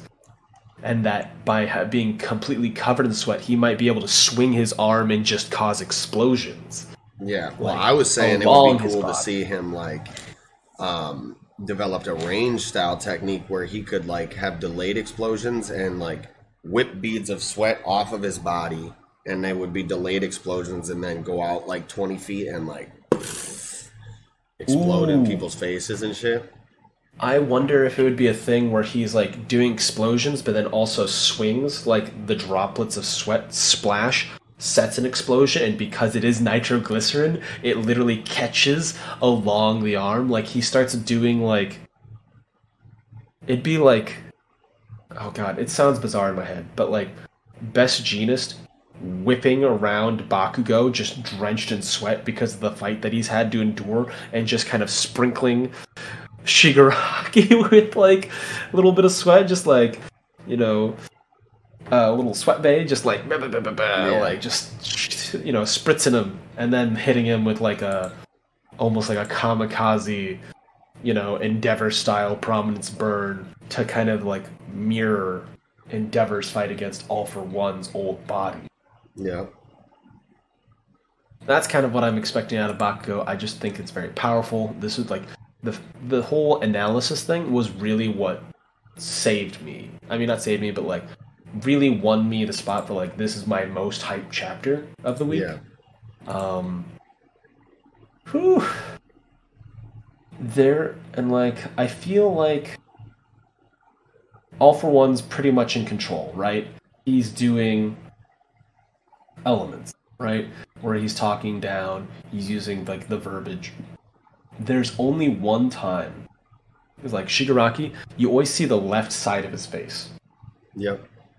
You see the left side of his face where all that stuff's going on. And the only time they show him responding with the right side of his face showing here is when he talks to Lemillion on pages 10 and 11. Yeah. He says something that isn't like, you know, really verbose. He literally says, I remember your stupid face from Jaku. And then when he asks him why destroy, he uses like all for one's verbiage, saying because the current framework is destroyed, has failed, and you can see that like his face is like the the correct like the all for one side, and the burnt side is like Shigaraki's face. The the ruined part of his face is like kind of connotating Shigaraki's like responses. Yeah. because he says you've never had any friends. And then that actually rattles him. More than death threats more than like grandiose like you know retorts. It's like you think that the system's failed because you've never connected with anyone. Of Yeah. course you would think it would fail. You've you've led the loneliest existence in the world no wonder you want to destroy everything. Yeah. you don't you've never been exposed to the joys of something that would be worth taking care of. You were literally born into an unfortunate circumstance, like where your quirk manifested in a way where you killed your entire family with it, and now you were tossed out into like a lonely ass, you know, a, a despair filled existence where you were then taken in and manipulated and cultivated to be this ultimate fucking uh, uh, body transfer fucking dummy and you've never seen the good side of life bro like you've literally only ever seen darkness like you Yeah. boy i was you you you've been in the dark i was raised in it head ass like what Yeah, yeah. I get it. And I genuinely like looping back to several chapters ago. Um, and I know we've talked about this on the, the podcast before, but I, I genuinely believe that All for One set up the entire situation of Shigaraki's home life and like the manifestation of his quirk. Like gave him that quirk. I think that Shigaraki was initially a quirkless child, so that he was adapt a, a- a good vessel like Deku for something so massive as All for One or One for All. Um, but yeah, no, I, I just think about like kind of the duality and thing going on because like on page eight, my body continues to adapt, scurry away like insects. Nothing can break me down. It's all for one, like OG all for one, just living out his big bag demon lord fantasies yeah and the way he speaks, as opposed to like the other ones. Yeah that was that was crazy but uh yeah on that note you know when when Nejire came in with the pike that was fucking sick but savage how he's just like puts Bakugo going the way like go ahead stab your mans and then uh yeah Tamaki comes in with the vast hybrid the octopus mirage chameleon. plus Yeah, Scorpius toxin. Um, and he's just like, oh, venom, and his shoulder like literally like barfs the venom out, which Oh, I didn't see that. That's a great catch. That's Yeah. awesome. yeah, it's crazy. I just I don't know this this body metamorphosis shit is is wild, man. Disgusting. Um Dude, I love the art that comes in. Like as a person who has artist friends, drawing hands is a such a pain. Like Horikoshi is just straight flexing on everybody. Like how many fingers and hands he's built. Yeah, into this. Like every, almost every scene going with the Shigaraki fights, like they're so detailed. toes and shit too, man. Like some of these look like toes. Yes, toes, eyes. The fact that like when they started, like as soon as he like vomited out that poison that you pointed out, and like the follow up of like all of his extensions suddenly growing massive mouths to bite. Horrifying. And the fact that like Tamaki, something that eats a lot of creatures, almost gets swallowed up, the irony is palpable. Right. Like there's sheer terror in the thing. Like the like I think it'd be terrifying to have like a quirk that's like, yeah, I eat things, and then being eaten would be a horrifying fate because you intimately know what the process of digestion because you have to know your quirk. You have to hone it too. So like that terror would be like so real. Mhm. And Tamaki's not like I wouldn't say he's like a cowardly person, but he's not like a particularly brave person. He's always been kind of a shy individual. So like I could see like terror being very real for him. Yeah. Ah, man. And then Mirio just kind of swoops in, gr- yoinks Bakugo from fucking Shigaraki, which is crazy. Just like literally boop, plucks him out of his hand here on page nine Mm-hmm. and just yoinks him like, here you go, best genist. Um, and then that heads into kind of the, you know, like what you said, the I remember your stupid face from Jaku. Um, and then yeah, Yeah, you know, does this combo move with with Nejire, where she kind of augments his arm with the um with the cyclone Her shit, spirals, yeah. the spiral shit, and uh the energy waves, and yeah, just fucking sock Shigaraki in his shit. Man, Uh, I love their somebody was saying in the Twitch chat for my live reaction that you called last on the last review or something like that. You said that Yeah, I I really wanted to see some like physical like teamwork combos being used by the big three. Um like I'm kind of wondering what's gonna happen with like Tamaki because like it'd be really interesting if if he's backed into a corner he eats like one of the fingers like a la Yuji Itadori and like temporarily has access to like this weird mutation ability that Shigaraki's new form has. Because Tamaki's like, I can replicate the things that I digest. And like, he did it with the Yakuza, right? The guy, the gemstone guy. So he can build inorganic objects. So like, if he can build inorganic objects, he could definitely, you know, get powers from non food based organisms. Yeah. And I mean, technically, that inorganic object came off a human, so like he's already eaten people. A little bit. Hopefully, he doesn't get that like weird cannibalism disease that affects the brain. Like one of the reasons why like people shouldn't resort to cannibalism. Period. Like yeah, like murder usually, but like it can cause like a, a like a degenerative like disease in the brain like like the the chemicals in the human body like kind of Wow. like interact that way it's like our our bodies are not meant to consume each other in that way Dang.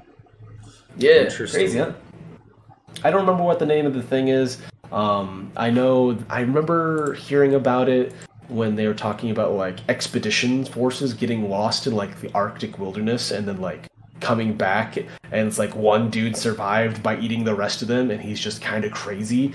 Not like yeah crazy from like the trauma and like the whole ordeal but also like like in here because of his diet. Yeah. so that's crazy to me. Um did mirio get an upgrade Um, in what sense?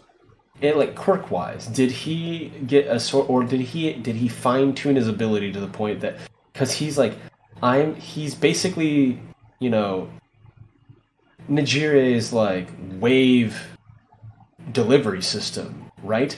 So is he allowing the wave to travel with him? Like he's able to touch it and like also make it intangible until the point of impact because is that is that the way he managed to like grab Bakugo and have him slip literally intangibly outside of his like ability? Did he expand it to things outside his physical person? Right? Because he's because like the costume changes, but it, it was also made out of fibers like based off his hair Yeah. right? That outfit was made based off his hair so that it could turn intangible. So The fact it, well, that like yeah, so he that lost his quirk and regained it. Yeah, so like but like he's delivering the waves, which is definitely not a physical object, which is also like not, you know, part of his body, but he's delivering it, he's passing through a lot of stuff and it's remaining intact until the point of contact where he hits strikes him in the chest. So, and I wondered, like, did he like use that on Bakugo? Did he use it on the like waves and stuff? Like, I just wonder. It makes like I wonder how his quirk continues to function. You know what I mean? Yeah. Um. Yeah, I don't know. It's tough to say whether he just catches it on his arm and, and like she can. Maybe it's a control thing on Nejire's side where she doesn't she doesn't want it to hurt Mirio, so she. I don't know. It's tough to say exactly what the functionality there is. It's a cool combo. They're really shoring up for their own weaknesses. Like Tamaki is a nice like stealth surprise striker, like Mirio is as well, and like it makes me think about how Nejire's uh, waves abilities can also be delivered by Tamaki. Like I think it'd be interesting if they did a similar thing, and then Tamaki, having eaten a lizard, like detaches one of his limbs, like a lizard's tail, to escape Mm-hmm. and it just like he just fl- like like just like pulls off like they grab part of his arm and he just fucking like pulls off his arm to escape, and then like has Nejire's like wave wrap around it like Mirio's arm, and he uses like a club and just like smacks him in the face or something like that. Like I would love to see something like that be because there's so many interesting quirks in the animal kingdom and how like evolutionary little gimmicks to like survive and stuff. So like I really hope Sun Eater survives this combat for sure. yeah. Yeah, Tamaki. Yeah, I hope he survives. I don't know. I don't. I don't, I don't particularly really want any of them to die, but it seems like you Same. know they definitely could. I don't know. I mean, they're going against the end boss. It's and like this war has had a lot of casualties. So if if not like death, they're definitely going to be scarred like Jiro, like Eraserhead. Like I don't think they're going to come out of this like scrap unscathed to be Yeah. honest. I mean, But look at Bakugo. Like live. his right arm is gone. It's out of there, and his right side of his face is fucked up too, man. He looks like he might. I mean, his eye, his right eye, like he might be blind in one eye. We don't see his pupil Yeah. at all in his left eye. I don't. At any I don't point. see his pupil. And he got hit in the face with the Shigaraki's heel, right? He did a thing where he kicked him up and then immediately like grabbed him by the throat and like did an axe kick down hmm into his face. And then like well, he axe like- kicked his wrist and broke his other gauntlet. Mhm. I think is how I saw it happen. Because you see him grab him by the hair, flicks him up, grabs his throat, and then like axe kicks down, and that's when his other gauntlet breaks. Because you can see in that middle panel up top, he's still got the grenade gauntlet on the left hand, and then the, the kick comes down Yeah. and it shatters the gauntlet. His right hand's fucked. His right arm is just pulped at this moment. Like there's a lot of broken bones in that boy. Yeah. Um, he he's even more like Deku than ever before. Like Ooh. his arms are ruined. He's reduced to focusing on analysis. He's being overwhelmed by a person that believes that quirks make the man, kind of thing. And I'm like, wow, he's really having a major Deku moment. Fuck. hmm Yeah, getting a real view from the other side of the coin, man. hmm I love that, and this is a growth point, major growth point.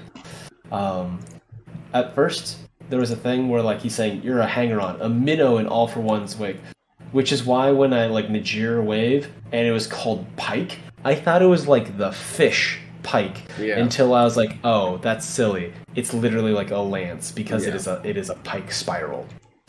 Um, but at the same time, it could turn. So like, I don't know.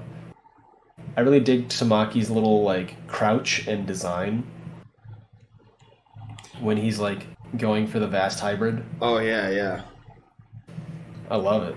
I love it. I think he went full chameleon.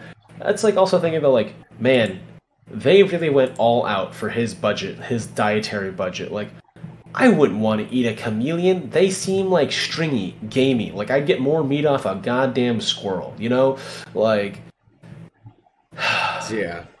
you know what I mean? Yeah. Legs are like, too thick. Back legs though. That's cool though. Uh, though eating bugs is all the rage. That's fair. I went to like a night market, like food stalls in Hangzhou once, and I had like a fried scorpion on a stick. Dang. Just greasy as shit. It's like a potato chip with legs. Really? Like kettle chips, it tastes like a chip. It tasted like a kettle chip. Like you don't really taste like it's a bug. You know what I mean? Hmm. Yeah. Fried so see scorpion. that. So it was like breaded. No, it was like a, it was like fried in oil Just and then hunk on a of meat. stick, just on it like like a teriyaki stick on a kebab kind of thing, just Yeah. deep fat fried. And I was just like, you know what, this was okay. It's not great. It's kind of a vibe, but like, it's okay. Yeah. That's hilarious. And I know like crickets, like I've had like someone buy me like a box of crickets for like a gag gift, and they're like, "Here you go, bud," and I'm like, "I'm, I'll eat these. They're crunchy. They're very crunchy, kind of gritty, but like they're all right." Hmm. man, do you do you you played? Oh man, you played so much Elden Ring. Do you not get like Godrick the Grafted vibes off of Shigaraki right now in this fight?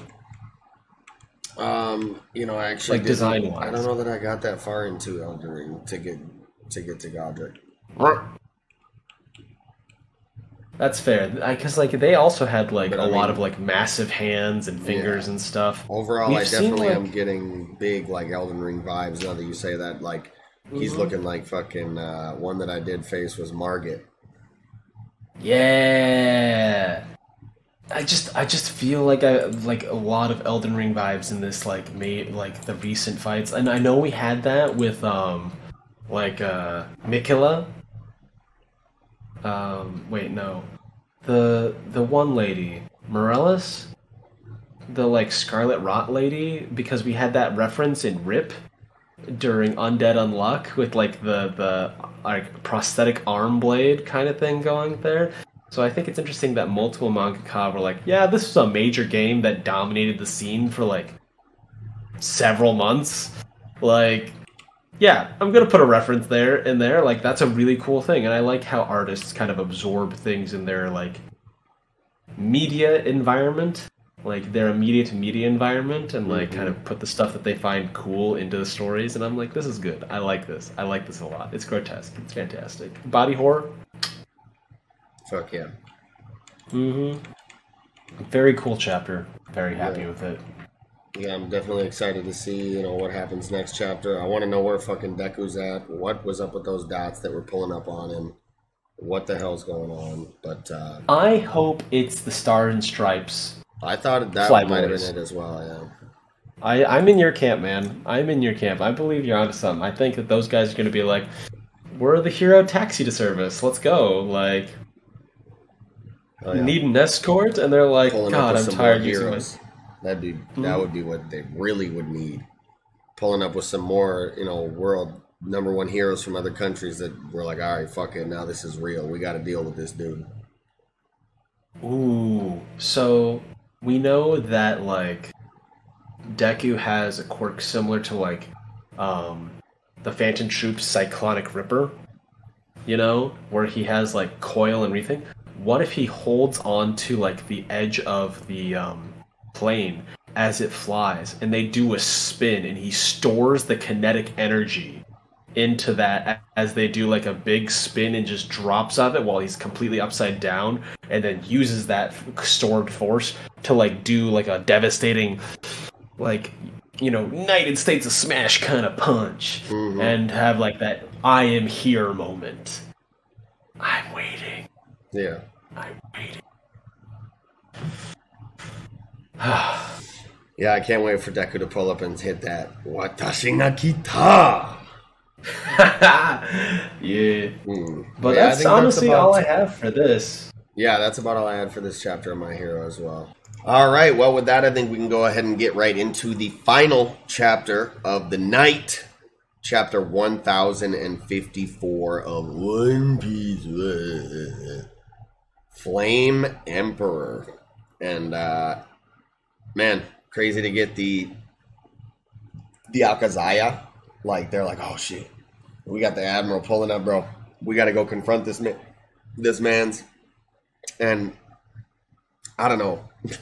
My first thought when I seen him was like, "All right, like chill out, like bro, we gotta get somebody a little more serious in here to deal with with Green Bull because like the Akazaya, I don't know if they got it." but then we i mean did, these are yeah we did get Yamato kind of pull up and say like, "All right, I'm here too." But um, what were you gonna say? Man, I really enjoyed this. Like the color spread with like the four new emperors, of the sea oh, was really chill. into the color spread. Yeah. Dude, yeah, I love it, and I like that the there's um the four emperors and like the numbers overlaid with like the English four. Yep. Um, and man, I like that like Shanks is like smiling in this one for once. Mm. So like I want to see how that kind of like transitions because I wonder if he's going to like get to that point, you know what I mean? Yeah. like if he's going to be grinning with the rest of them or like where that is because he started out like we saw shanks in like the last couple chapters and like he was like very grim, and we were wondering like, oh, all three of them are smiling except for Shanks. Is this a death flag? But now he's like got that slight smile, and I want to see it over the next couple chapter, next so many chapters, if his smile gets bigger and bigger as he approaches One Piece. Cause that's crazy. He's making his move. He's like, ah, oh, everyone's distracted with everything going on in Wano and Luffy and stuff. I, I'm gonna make my move. This this seems like prime time to like slip by unnoticed and like do my dirt. You know? Yeah, definitely. That was crazy to see, and it's it's yeah.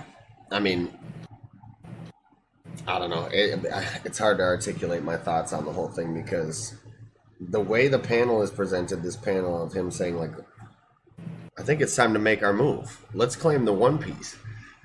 It looks very, very ominous, obviously, and it mm-hmm. it almost makes you think like there's been a lot of theories over the years and speculation that Shanks has been, you know, a, a low key antagonist in the background this whole time, and that he's gonna pop his head up like, yeah, ah, ah, one day. You know what I'm saying?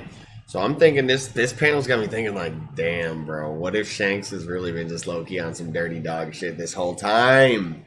But he could obviously, you know, like some people were saying to me, he doesn't necessarily have to be a villain. He could just be like making his move, a third party, like you said, while everybody's distracted with what's going on in Wano, what's going on with this uh, this news as far as the revolutionaries go. He's like, now's our time, you know. It's interesting right now Luffy's out here doing his thing. He told me he was going to be better than us. Let's do our thing. Man, it's yeah. a nice little like.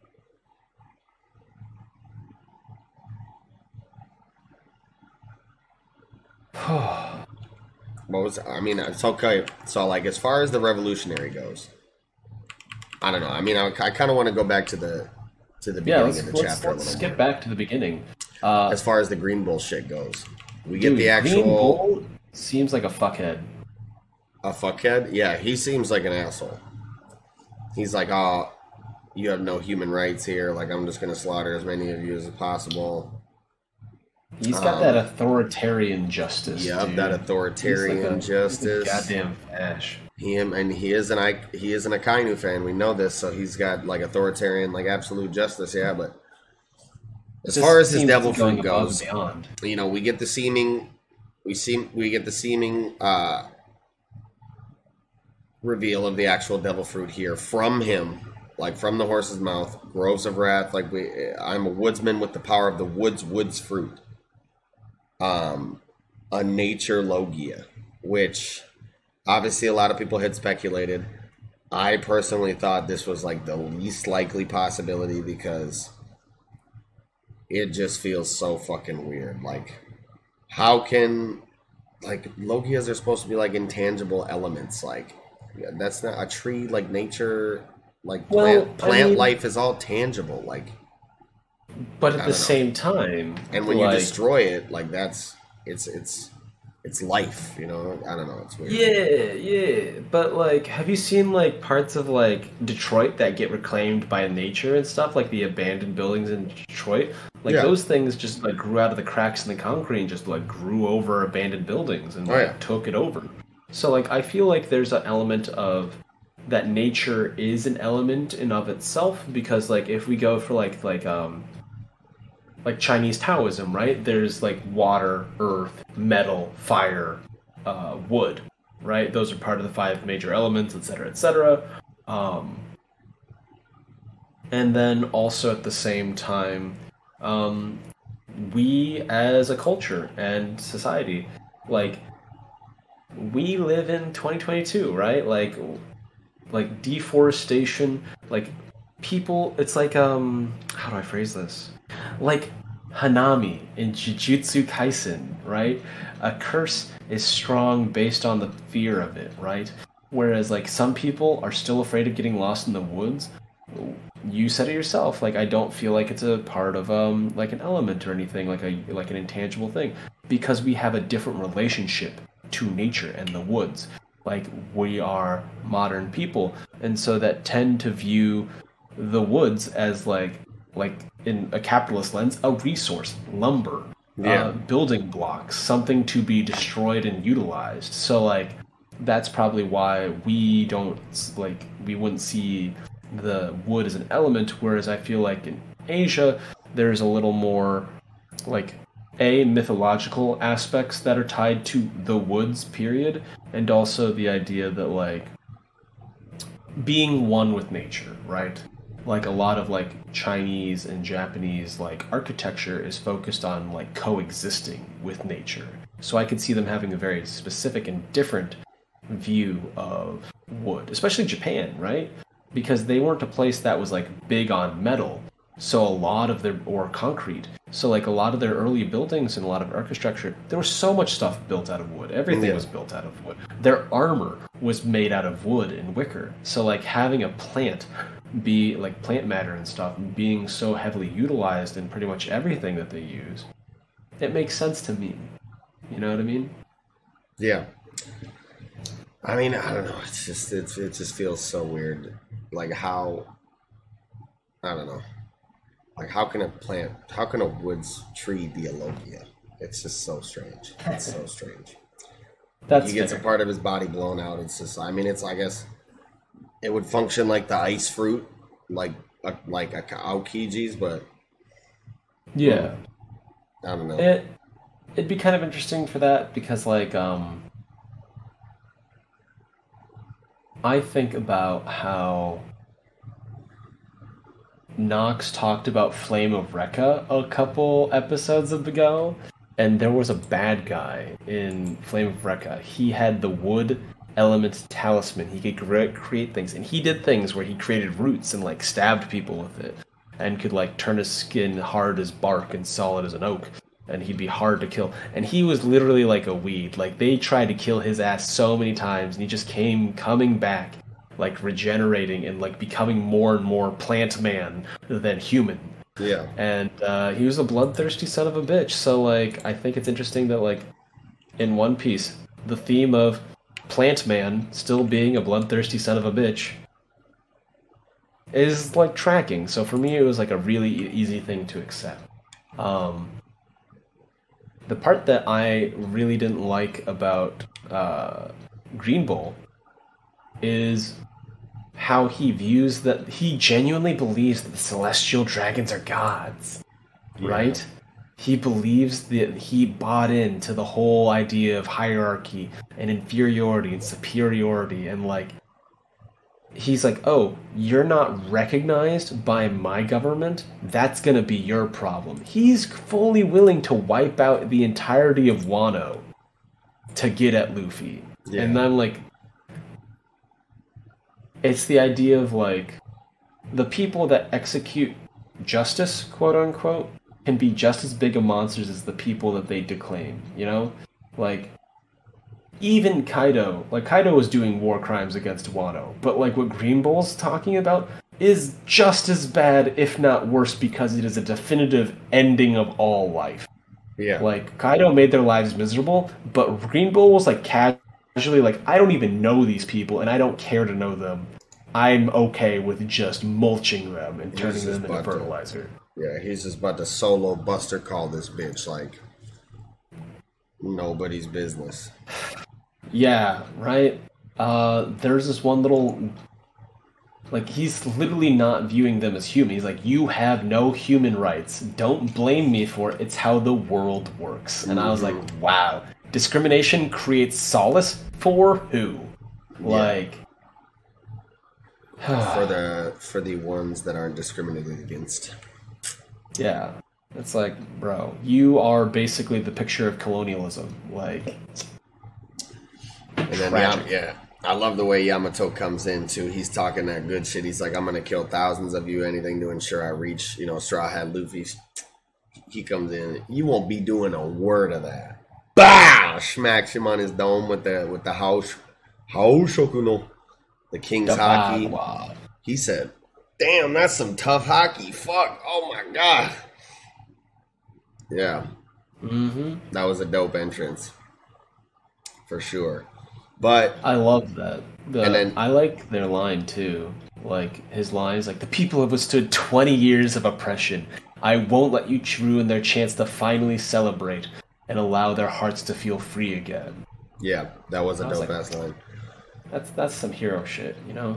Yeah, and then Momo, Momo comes in and is also trying to stall off Green Bull, um, and tells Yamato that they sh- they shouldn't fight. So I'm like, I'm wondering why that is, because they would definitely be the best one to deal with this this adversary, being that they're the most capable, obviously. But why is it that Momo doesn't want him to fight? I wonder. Like it's been that made me really curious when I read that bit of the chapter. Is it because he has a feeling and he can hear the voice of somebody else right outside Wano, Shanks? And it's curious Ooh. that hmm. Shanks is literally saying that he's going to claim the One Piece and he's right outside Wano. Oh, I see, I see. Man, that would be interesting because, like, Momo respects Luffy so much. So, like, if someone approached him saying, like, hey, I'm a representative of, like, a friend of Luffy, he'd probably accept them, you know, and allow them into Wano. But so far, he's closed the borders. Is his hesitation to fight Green Bull the fact that um, he is an admiral, right? And he's like, we can't, we can't really fight this admiral, or the world order is gonna paint us as the villains. Like, we can't have a fight that he survives, right? Because if he survives, he's gonna tell the tale. And then once they tell the tale, they're gonna bring in so much more and j- make up a reason to have retribution Yeah. against Wano. Because like he might be just thinking in the t- forms of like a leader. And he's like, okay, what's the backlash here? What's this going on?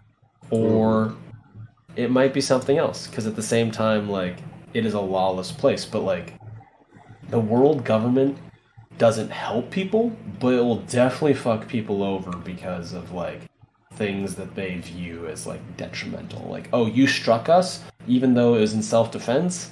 Yeah, no, you you picked a fight with the world government because they do that stuff all the time. Yeah. Um, I was just thinking about how we haven't seen uh, Fujitora in a while. Yeah, we haven't. I mean, he, we the last thing we got from him was that he was going to go uh, meet up with Vegapunk or something. No, that was before the Reverie, wasn't it? No, no, no. I don't recall. I think he might be with Vegapunk right now. Yeah, but I just think it's interesting because I remember Fujitora like having that moment, uh, like apologizing to like the king of Dressrosa, saying like, "Is the world government gods?" That kind of thing, and like apologizing to them. Like I feel like Green Bull is like literally like the philosophical opposite of Yeah. Fujitora. So I want to see him come in and maybe check him or something like that. But That'd be interesting if another admiral pulled up and, and was like, put a kibosh on this shit. yeah, it's like, hey man, just because this do- isn't pl- technically our jurisdiction doesn't mean you can just go buck wild.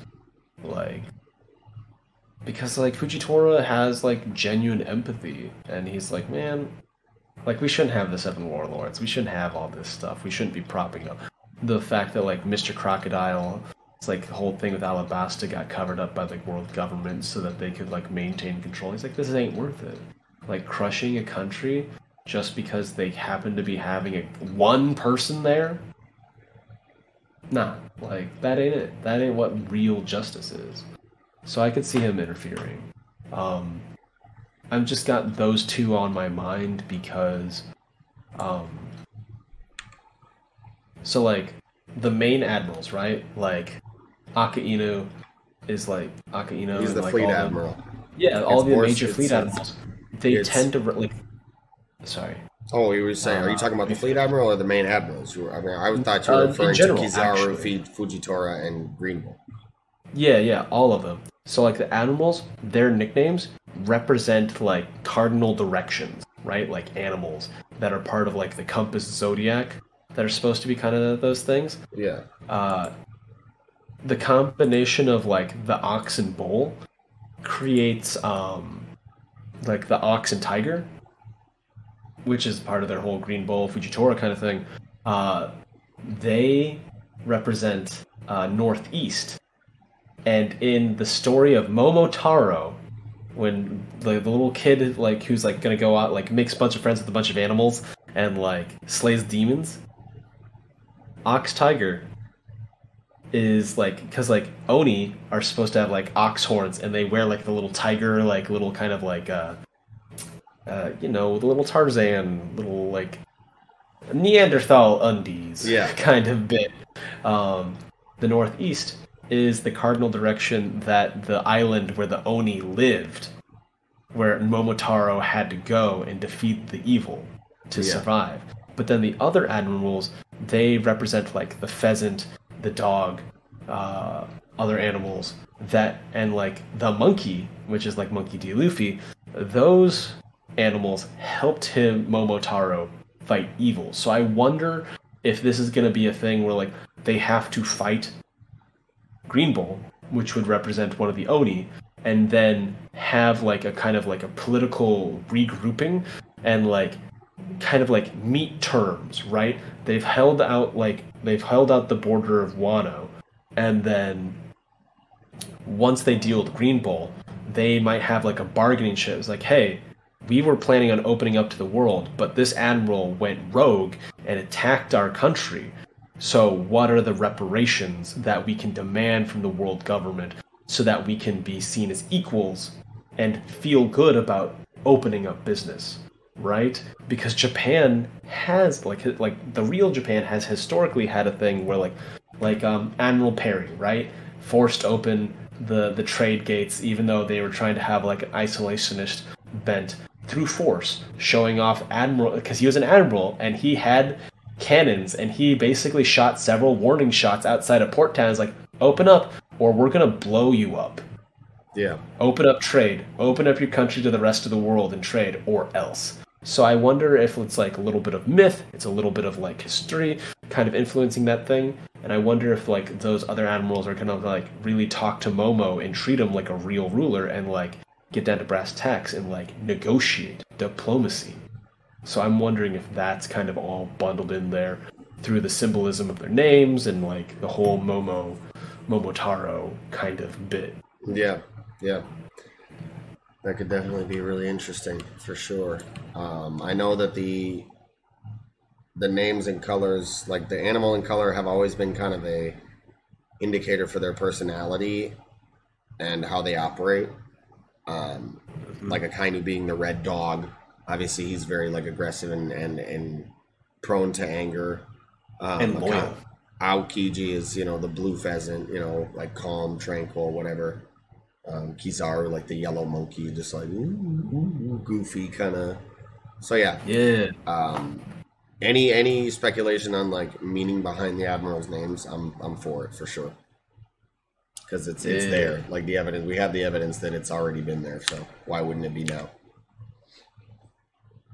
Um, especially especially with how Oda like foreshadows forever ago, right? Yeah. Jumping back to the Shanks shit a little bit, like I really have no idea what he's planning on doing because like he's he's at he's outside Wano right now, but he's saying he doesn't want to go into Wano and see Luffy. He's saying that he's not interested in seeing Luffy. Remember what's happening in our territory right now? Like we got to go deal with this Bar this Bartolomeo dude who's burning our shit and, and replacing him with Luffy's flags. But then he's also like, let's go claim the One Piece. So like, what the fuck is Shanks on right now, bro? Like, are you going to Wano? Are you pulling up to your islands to to check Bartolomeo? Are you going to get the One Piece? Is all that somehow tied together? What the fuck is actually going on? It's like, man, I just can't wait to just like get more exposition on what the fuck is actually going on. Like, man, what the fuck is Shanks about to do? Fuck. I can't wait to see him make his movie. This is really important because like Shanks actively stole the, the gum gum like the gum gum fruit from the government from CP9. Yeah, this flashback to me tells me that this was all planned. I Like- think he tried to get Luffy the gum gum fruit. Like, did he set up Luffy to be this person of destiny? I think he hedged his bets for sure on Luffy being the one that could awaken the fruit. I think he knew. I think he knew basically everything. You know. And he's like, I've set up all the proper conditions so that One Piece could be available, right? So maybe One Piece is only available, like truly able to like be accessed while Nika is present in the world. That could be true. Because they're like it's about Laugh Tale and then Joy Boy, right? So I feel like those two things could kind of intersect. And yeah, Joy Boy is Nika, so Yeah, so like I think that like maybe Gold Roger just laughed because like I got to one piece, I found the thing that everybody wants, and it literally cannot be accessed unless Joy Boy exists, and he just laughed and laughed and laughed. Like you and know, maybe that's also why he wanted. said, "I wish I would have been. Uh, I wish I could have lived in the same era as you." Mm-hmm. Mm-hmm. He's like, and the idea that like you've spent so much of your life tra- traveling the world, getting to this one goal, and just having it be just out of your reach. How frustrating that would be. And then he's like, you know what? I'm still gonna cause chaos when I'm going out, and does the whole execution declaration. I left all my wealth in one piece. And it's like, did he really? Nah, I don't know. But it'd be interesting if he did, because like, it'd be like that treasure planet moment, right? Where you just find this giant cavern full of gold, and you're like trying to find the one piece inside this giant sea of wealth. Right. You know, like really dig through it. Hmm. I don't know, man. So, Flame Emperor Sabo. Crazy. Like, so He's- official confirmation like Sabo not dead. All the revolutionaries escaped. They got Kuma up out of there. It's a big W. But, Huge. but, big L's. Cobra apparently is dead. They framed Sabo. I'm already knowing. I'm not buying this shit at all. They killed Cobra. They kidnapped Vivi. They framed Sabo because it was the easy, like it just worked. It just worked. It was so easy to frame it in that way Yeah. to the public who doesn't know a goddamn thing. Um, hmm so, but like things to be curious about, like obviously we, we we had speculated in the past, I believe, on the show even that it was a possibility they were going to kill Cobra here at this reverie, um, hmm and kidnap Vivi. So, like, to what end? Like, who has her? The the Gorosei, Emu, because we saw that Emu like stabbed her picture, her bounty poster, right? I, I, I believe in that scene we saw Vivi's picture stabbed by Emu Sama. Um. So yeah, it just obviously can't be good, and I like I just I just need to know that Vivi's okay, man. I can't be having Vivi die. Can't be having that. But One of the true pure characters in the series, like just genuinely wholesome. Yes, but um, the revolutionaries destroyed the hoof of the celestial dragons, symbol of the world nobles. So was that like, uh, like it looks like it was something on top of a building? I mean, is this something Uh, we've seen, like just a symbol of the world government? Like, I thought it was the the like the weird like five circle cross, basically.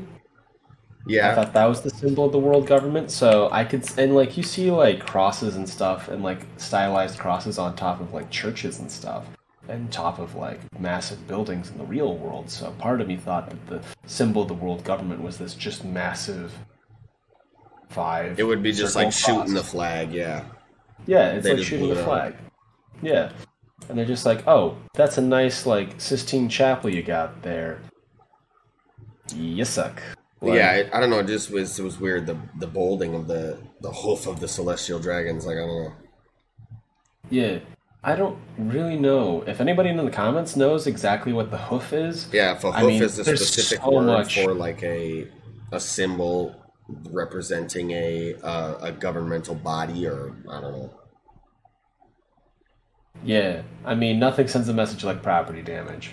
But at the same time, like I remember in American history, there was um uh, a ship got sank. Uh, the U.S. sank one of its own ships called the May, the USS Maine, and they blamed the Maine on Spain and had to justify a war with Spain. So part of me wonders, did the world government attack its own building and do a sort of like a false flag operation to blame the revolutionaries? And they're like, ah, it was the Antifa. They did this, you know, that kind of thing. Yeah. So I wonder, wonder, 'cause, like, I wouldn't put anything past them at this point. They've done so much dirty shit. Yeah. I think um, it's interesting that we get a couple new factions now within the world government as well, like the Naval Bureau of Investigation. We get the director here in this chapter, Kuroma, and then we also get a hint at another faction within the actual like uh, celestial dragon body, the Holy Knights, which I would assume are like personal bodyguards to the celestial dragons that are actually like high level, like devil fruit or haki users. Paladins, straight Yeah. up paladins of order. Yeah. Or like paladins of the crown, that kind of thing. Yeah, so I'm hyped to get a little bit more on these Holy Knights or see them eventually. And um, also this eight nation revolution that they're talking about. This is crazy. Um, we're getting just more upheaval within the government, more, you know, stirrings within the unsettling uh, states within the world. People are like getting sick of the poverty and the discrimination and all the bullshit. So we're definitely just seeing a lot more of these these events unfolding, man. Things are culminating. Things are brewing, man. It's it's coming to the end, and I believe Oda said recently, like within the last couple weeks, actually, that he was like planning on wrapping things up now within three years. Yeah. But, you know, predictions for series endings have always been a little, like, tricky. I try not to, like, I'm I'm I'm totally, you know, I I try and stay as unbiased as possible because mm-hmm. I don't want to ruin the ending of any given series. Because, like, I've had people Also- ask me, like, how do you want this to end? How do you want this to end? How do you want One Piece to mm-hmm. end? I'm like, I want One Piece to end however Oda had envisioned it ending. Like, I wanted to end how the author, how the writer, how the creator viewed his story, this masterpiece coming to an end. And I'm not gonna fucking spoil that for myself with my own fucking dumbass interpretations of how the story can go. Like, mm. I'm not a mm. fucking professional serialized author. Like, yeah, I can critique this shit. But at the end of the day, like, I'm here to appreciate the, the masterpiece. I'm here to appreciate the art. You know, I'm not I'm not gonna be so invested in how I think a story should end that I think the ending is bad. you know, like if it's bad and it can be and it can be like objectively analyzed as such, okay. But like I'm not gonna be like, oh, I think this should have happened. This is trash. You know, which a lot of people I feel are gonna do, and that just makes me sad to think about Yeah. what's going to be going on on Twitter and shit during the end stages of this of this oh manga. Oh like God. people are going to be tearing it apart because they of their own dumbass you know theories that they wanted to come true that probably won't, and it's like it just makes me sad and nervous for the end of One Piece, man. Seriously. It's gonna be a migraine for sure. I'm gonna have to, like, uninstall Twitter for a hot minute. Because I want to just see it unfold, you know? Like, I want to see it go out and, like, we always make our takes week to week, and, like, we're proven right as often as we are wrong. So, like, but, like, that's the enjoyment of it. Like, I, like, every time I read manga, I always have this thought I want to know what happens next Yeah. you know? And so, like, that's the enjoyment for me. Whether I'm right, whether I'm wrong, it's so validating when I'm like, yes, nailed it, saw that coming. But, like, if I'm wrong, I'm like, you know what, that's cool, that's innovative. I didn't think of that. That's novel to me. So, like, I'm still excited about something new.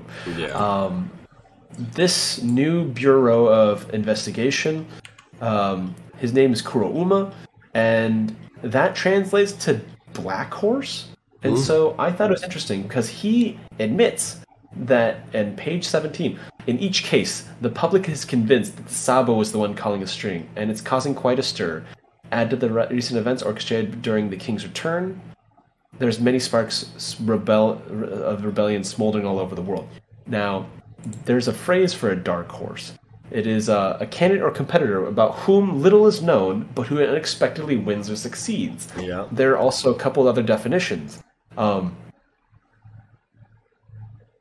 a political candidate un- unexpectedly nominated as a compromise between factions, or uh, a dark horse is a previously less known person or thing that emerges to prominence in a situation, especially in a situation involving multiple rivals, or a contestant that on paper should be unlikely to succeed but yet still might. So I thought it was really interesting that a character that is about political, uh, like very politically savvy, and like is willing to like manipulate information with the world government. I'm just assuming, you know, because like the Admiralty, they're kind of dirty. Um, I think that you might be onto something with the um, what was the part of the what was the the variation of the definition that you stated about kind of a compromise between two sides? yeah, a political candidate unexpectedly nominated, usually as a compromise between factions. Yeah, so that fits to me perfectly.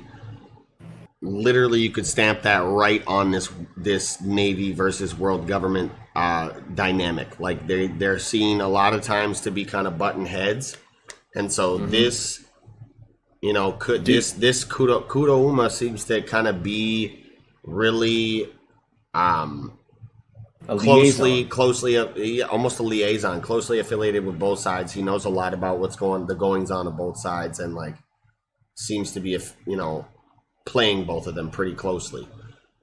And he does have the like um pseudonym not the pseudonym but the um what are, the alias right? Kudouma is not his actual name. It's his name is tensei it looks like. And so kudouma is literally his code name and it fits perfectly with that a political compromise between two sides. This is somebody that we both appointed in this position because they're going to be in both of our business you know like that fits perfectly to me i'm having a hard time articulating it properly but Hey, I'm kind of picking up what you're putting down because also like his name is Ten, which reverts to like like his name Tensei means reincarnation or rebirth. Ten is like the symbol for heaven, so the idea of the fact that he is the dark horse, he is the figure of prominence that is connected as a liaison. He is Ten heaven, but also serving the navy. So like he is a servant of two masters kind of person, or like a political finesser. I just feel like. yeah well and i believe tensei It just means like rebirth, right? um i'm trying to what like Eh? Nature, transmigration, reincarnation, heavenly voice, adding finishing touches to a painting, product of nature, malleability are the Yeah. variations. Yeah. So I feel like he's kind of a cool character. Uh, the one thing that I had thought about, like the fact that like Sabo is the Flame Emperor, he definitely got his hands on Ace's Devil Fruit, Oh, like yeah. the new the new Devil Fruit. So I love that for him. I love that Well, he like new- the brothers are carrying on their their you know fallen brothers' legacy in a way. You know what I mean? Well, yeah, yeah, yeah, definitely. But I mean, I'm curious. The new devil fruit. What do you mean? I mean, it's like every time a Devil Fruit user dies, their fruit like manifests elsewhere, right? Right. Well, yeah, he got it back in Dressrosa. Yeah. hmm Yeah, so I love that. Um, I forget sometimes because like One Piece has been going on for so long, my brain's just crammed with random facts, and I'm like, Mm-hmm. do I remember anything? I mean, I remember like a tenth of everything. You know what I mean? Yeah, no, I, I just was Piece. confused. So yeah, like, I, Yeah, yeah, yeah. yeah, He's had it I for a while, it. but now they're definitely recognizing him as like the Flame Emperor. He's really taken up that Ace moniker, and he's really carrying on that will and that fire. So yeah, I love that. Even his hair is starting to look like him. Like Yeah. if you look at that zoom in on eighteen nineteen, if you turned his hair black and like gave him a different hat, he would look like Ace. Ace. Straight up, goggles like even the goggles on the hat, like he looks like a color inverted version of Ace now. Um, so I think that's interesting. Also, peep the banners, right? Peep the banners. These are the. So, uh, I think I found the hoof. Right? They have like the arrow through the five point star, the five point star, which is like the world government. They've got the X and S, which was supposed to represent Sabo anyway, right? In um, in Ace's tattoo. So like that's his logo straight up, and then the arrow going through the thing. The idea of like shooting down the government is very like pro anarchist kind of stuff, revolutionary stuff. But there's a little triangular pendant of a little like looking mustache with like a little weather vane thing on top. That might be the hoof of the celestial dragon. That's like the. um You're talking about the bird, isn't that the navy thing? That's like what. Is- that's like is what it a bird? Sengoku wears on his hat. The the the last one closest to the podium. Yeah. Yeah, Is I that think the that's hoof the or is that navy the symbol, Admiralty? like what they wear on the. Ah. Because remember, Sengoku always used to have a little fucking um, thing like that on his hat. Remember? Mm, I'm gonna look it up. One Piece Navy symbol. You were absolutely right. It's a, but it's an upside down version. Oh. It's flipped upside down. That's interesting because I was like, I recognize that. Where is it? I like that they literally like modified because they have the arrow through the world government. They have flipped. They have the navy symbol, but it's flipped upside down. hmm So I think that's crazy, and I love that that that they're like, yeah, we'll fly your iconography, but we're gonna do it wrong because we hate you.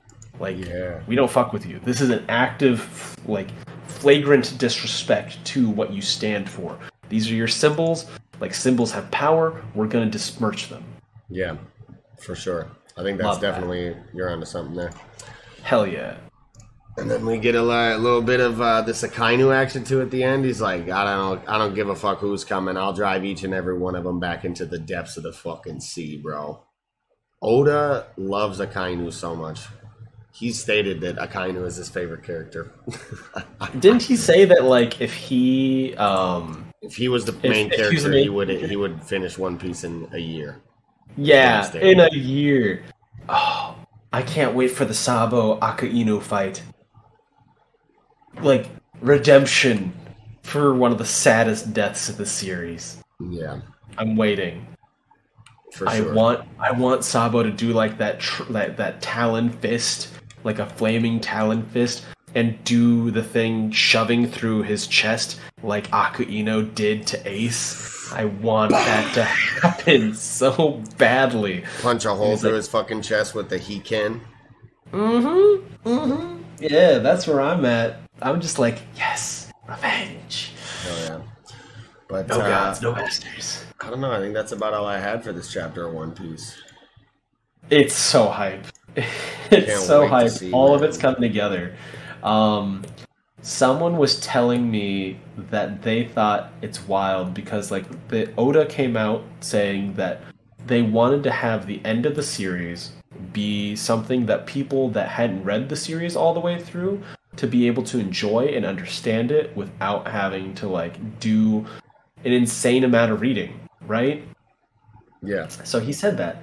And so someone else is saying, it's like, are you guys telling me that the end of One Piece is just the story of One Piece and like everything prior to that is a massive, massive prologue of how the crew came to be and like how all the like different pieces of like the playing board at that point came to be and like now that Yama- I feel like Yamato is going to be added to the crew so like after that, there's that point where like, yeah, this is the One Piece crew. This is the Straw Hat crew. And then what Oda feels is going to be the finale. Yeah. I mean, I don't know if I would necessarily put it like that because I feel like if you were to just pick up One Piece right now and read it to the end, like there's undoubtedly, like unequivocally, you know, you So you could not argue the fact that there's so much that you're just missing out on in terms of like story, character development, like p- like world building, just emotional impact. You know, just you could continue to go down the list. Like that, I don't know. I, I believe he's putting it more so in terms of like, you know, like you said, it's he's going to try and make it malleable for even a new fan to pick up at this point and not have to necessarily read the whole story back if they don't want to. But I don't I don't believe you could argue that you wouldn't be missing out on a fuck ton if you didn't read and experience the entire story or watch it, whatever you want to do. I feel like I'd have to. I I feel. I wonder, like, if we get to the point where like, hey, these are the last couple chapters. If we just like prep and just reread the whole damn series, I feel like Um, because like I love binges and it helps me like because we experience One Piece over such a large like tract of time that like different impacts are being made and I think it would be really interesting to see how I feel about like different arcs if I just read everything in sequence yeah. all in one go and it's just like man that'd be an undertaking but I think that would be really cool Yeah. Yeah. For sure. Ah. that's all I had today Yeah, that's about all I had for this chapter of One Piece. So, that'll do it for this chapter, and that will do it for this episode of the Project Manga Podcast. Thank you all so much for watching. If you did, be sure to slap a like on the video if you enjoyed it. Make sure you subscribe to the channel for more Fire Ass Weekly content. Leave a comment section down there. Let us know, or leave a comment in the comment section down there. Let us know what you thought of this weekend jump, what you thought of the episode. If we missed anything, chop it up with us down there. Um, also, while you're down there, look in the description box. Links to any and all of our individual social media accounts like Twitter, online communities like our Discord, audio listening platforms to consume the podcast on, as well as links to our Patreon so that you can support the show if you'd like, even more than you do already, you know, by just watching it. So, yes, yes, yes, yes. With all that said, another fire weekend jump done for, and this will be another stupendous episode of the Project Manga Podcast. Wrapping up, I'm your host, Eagle. and I'm Mellow Yenis good night Peace!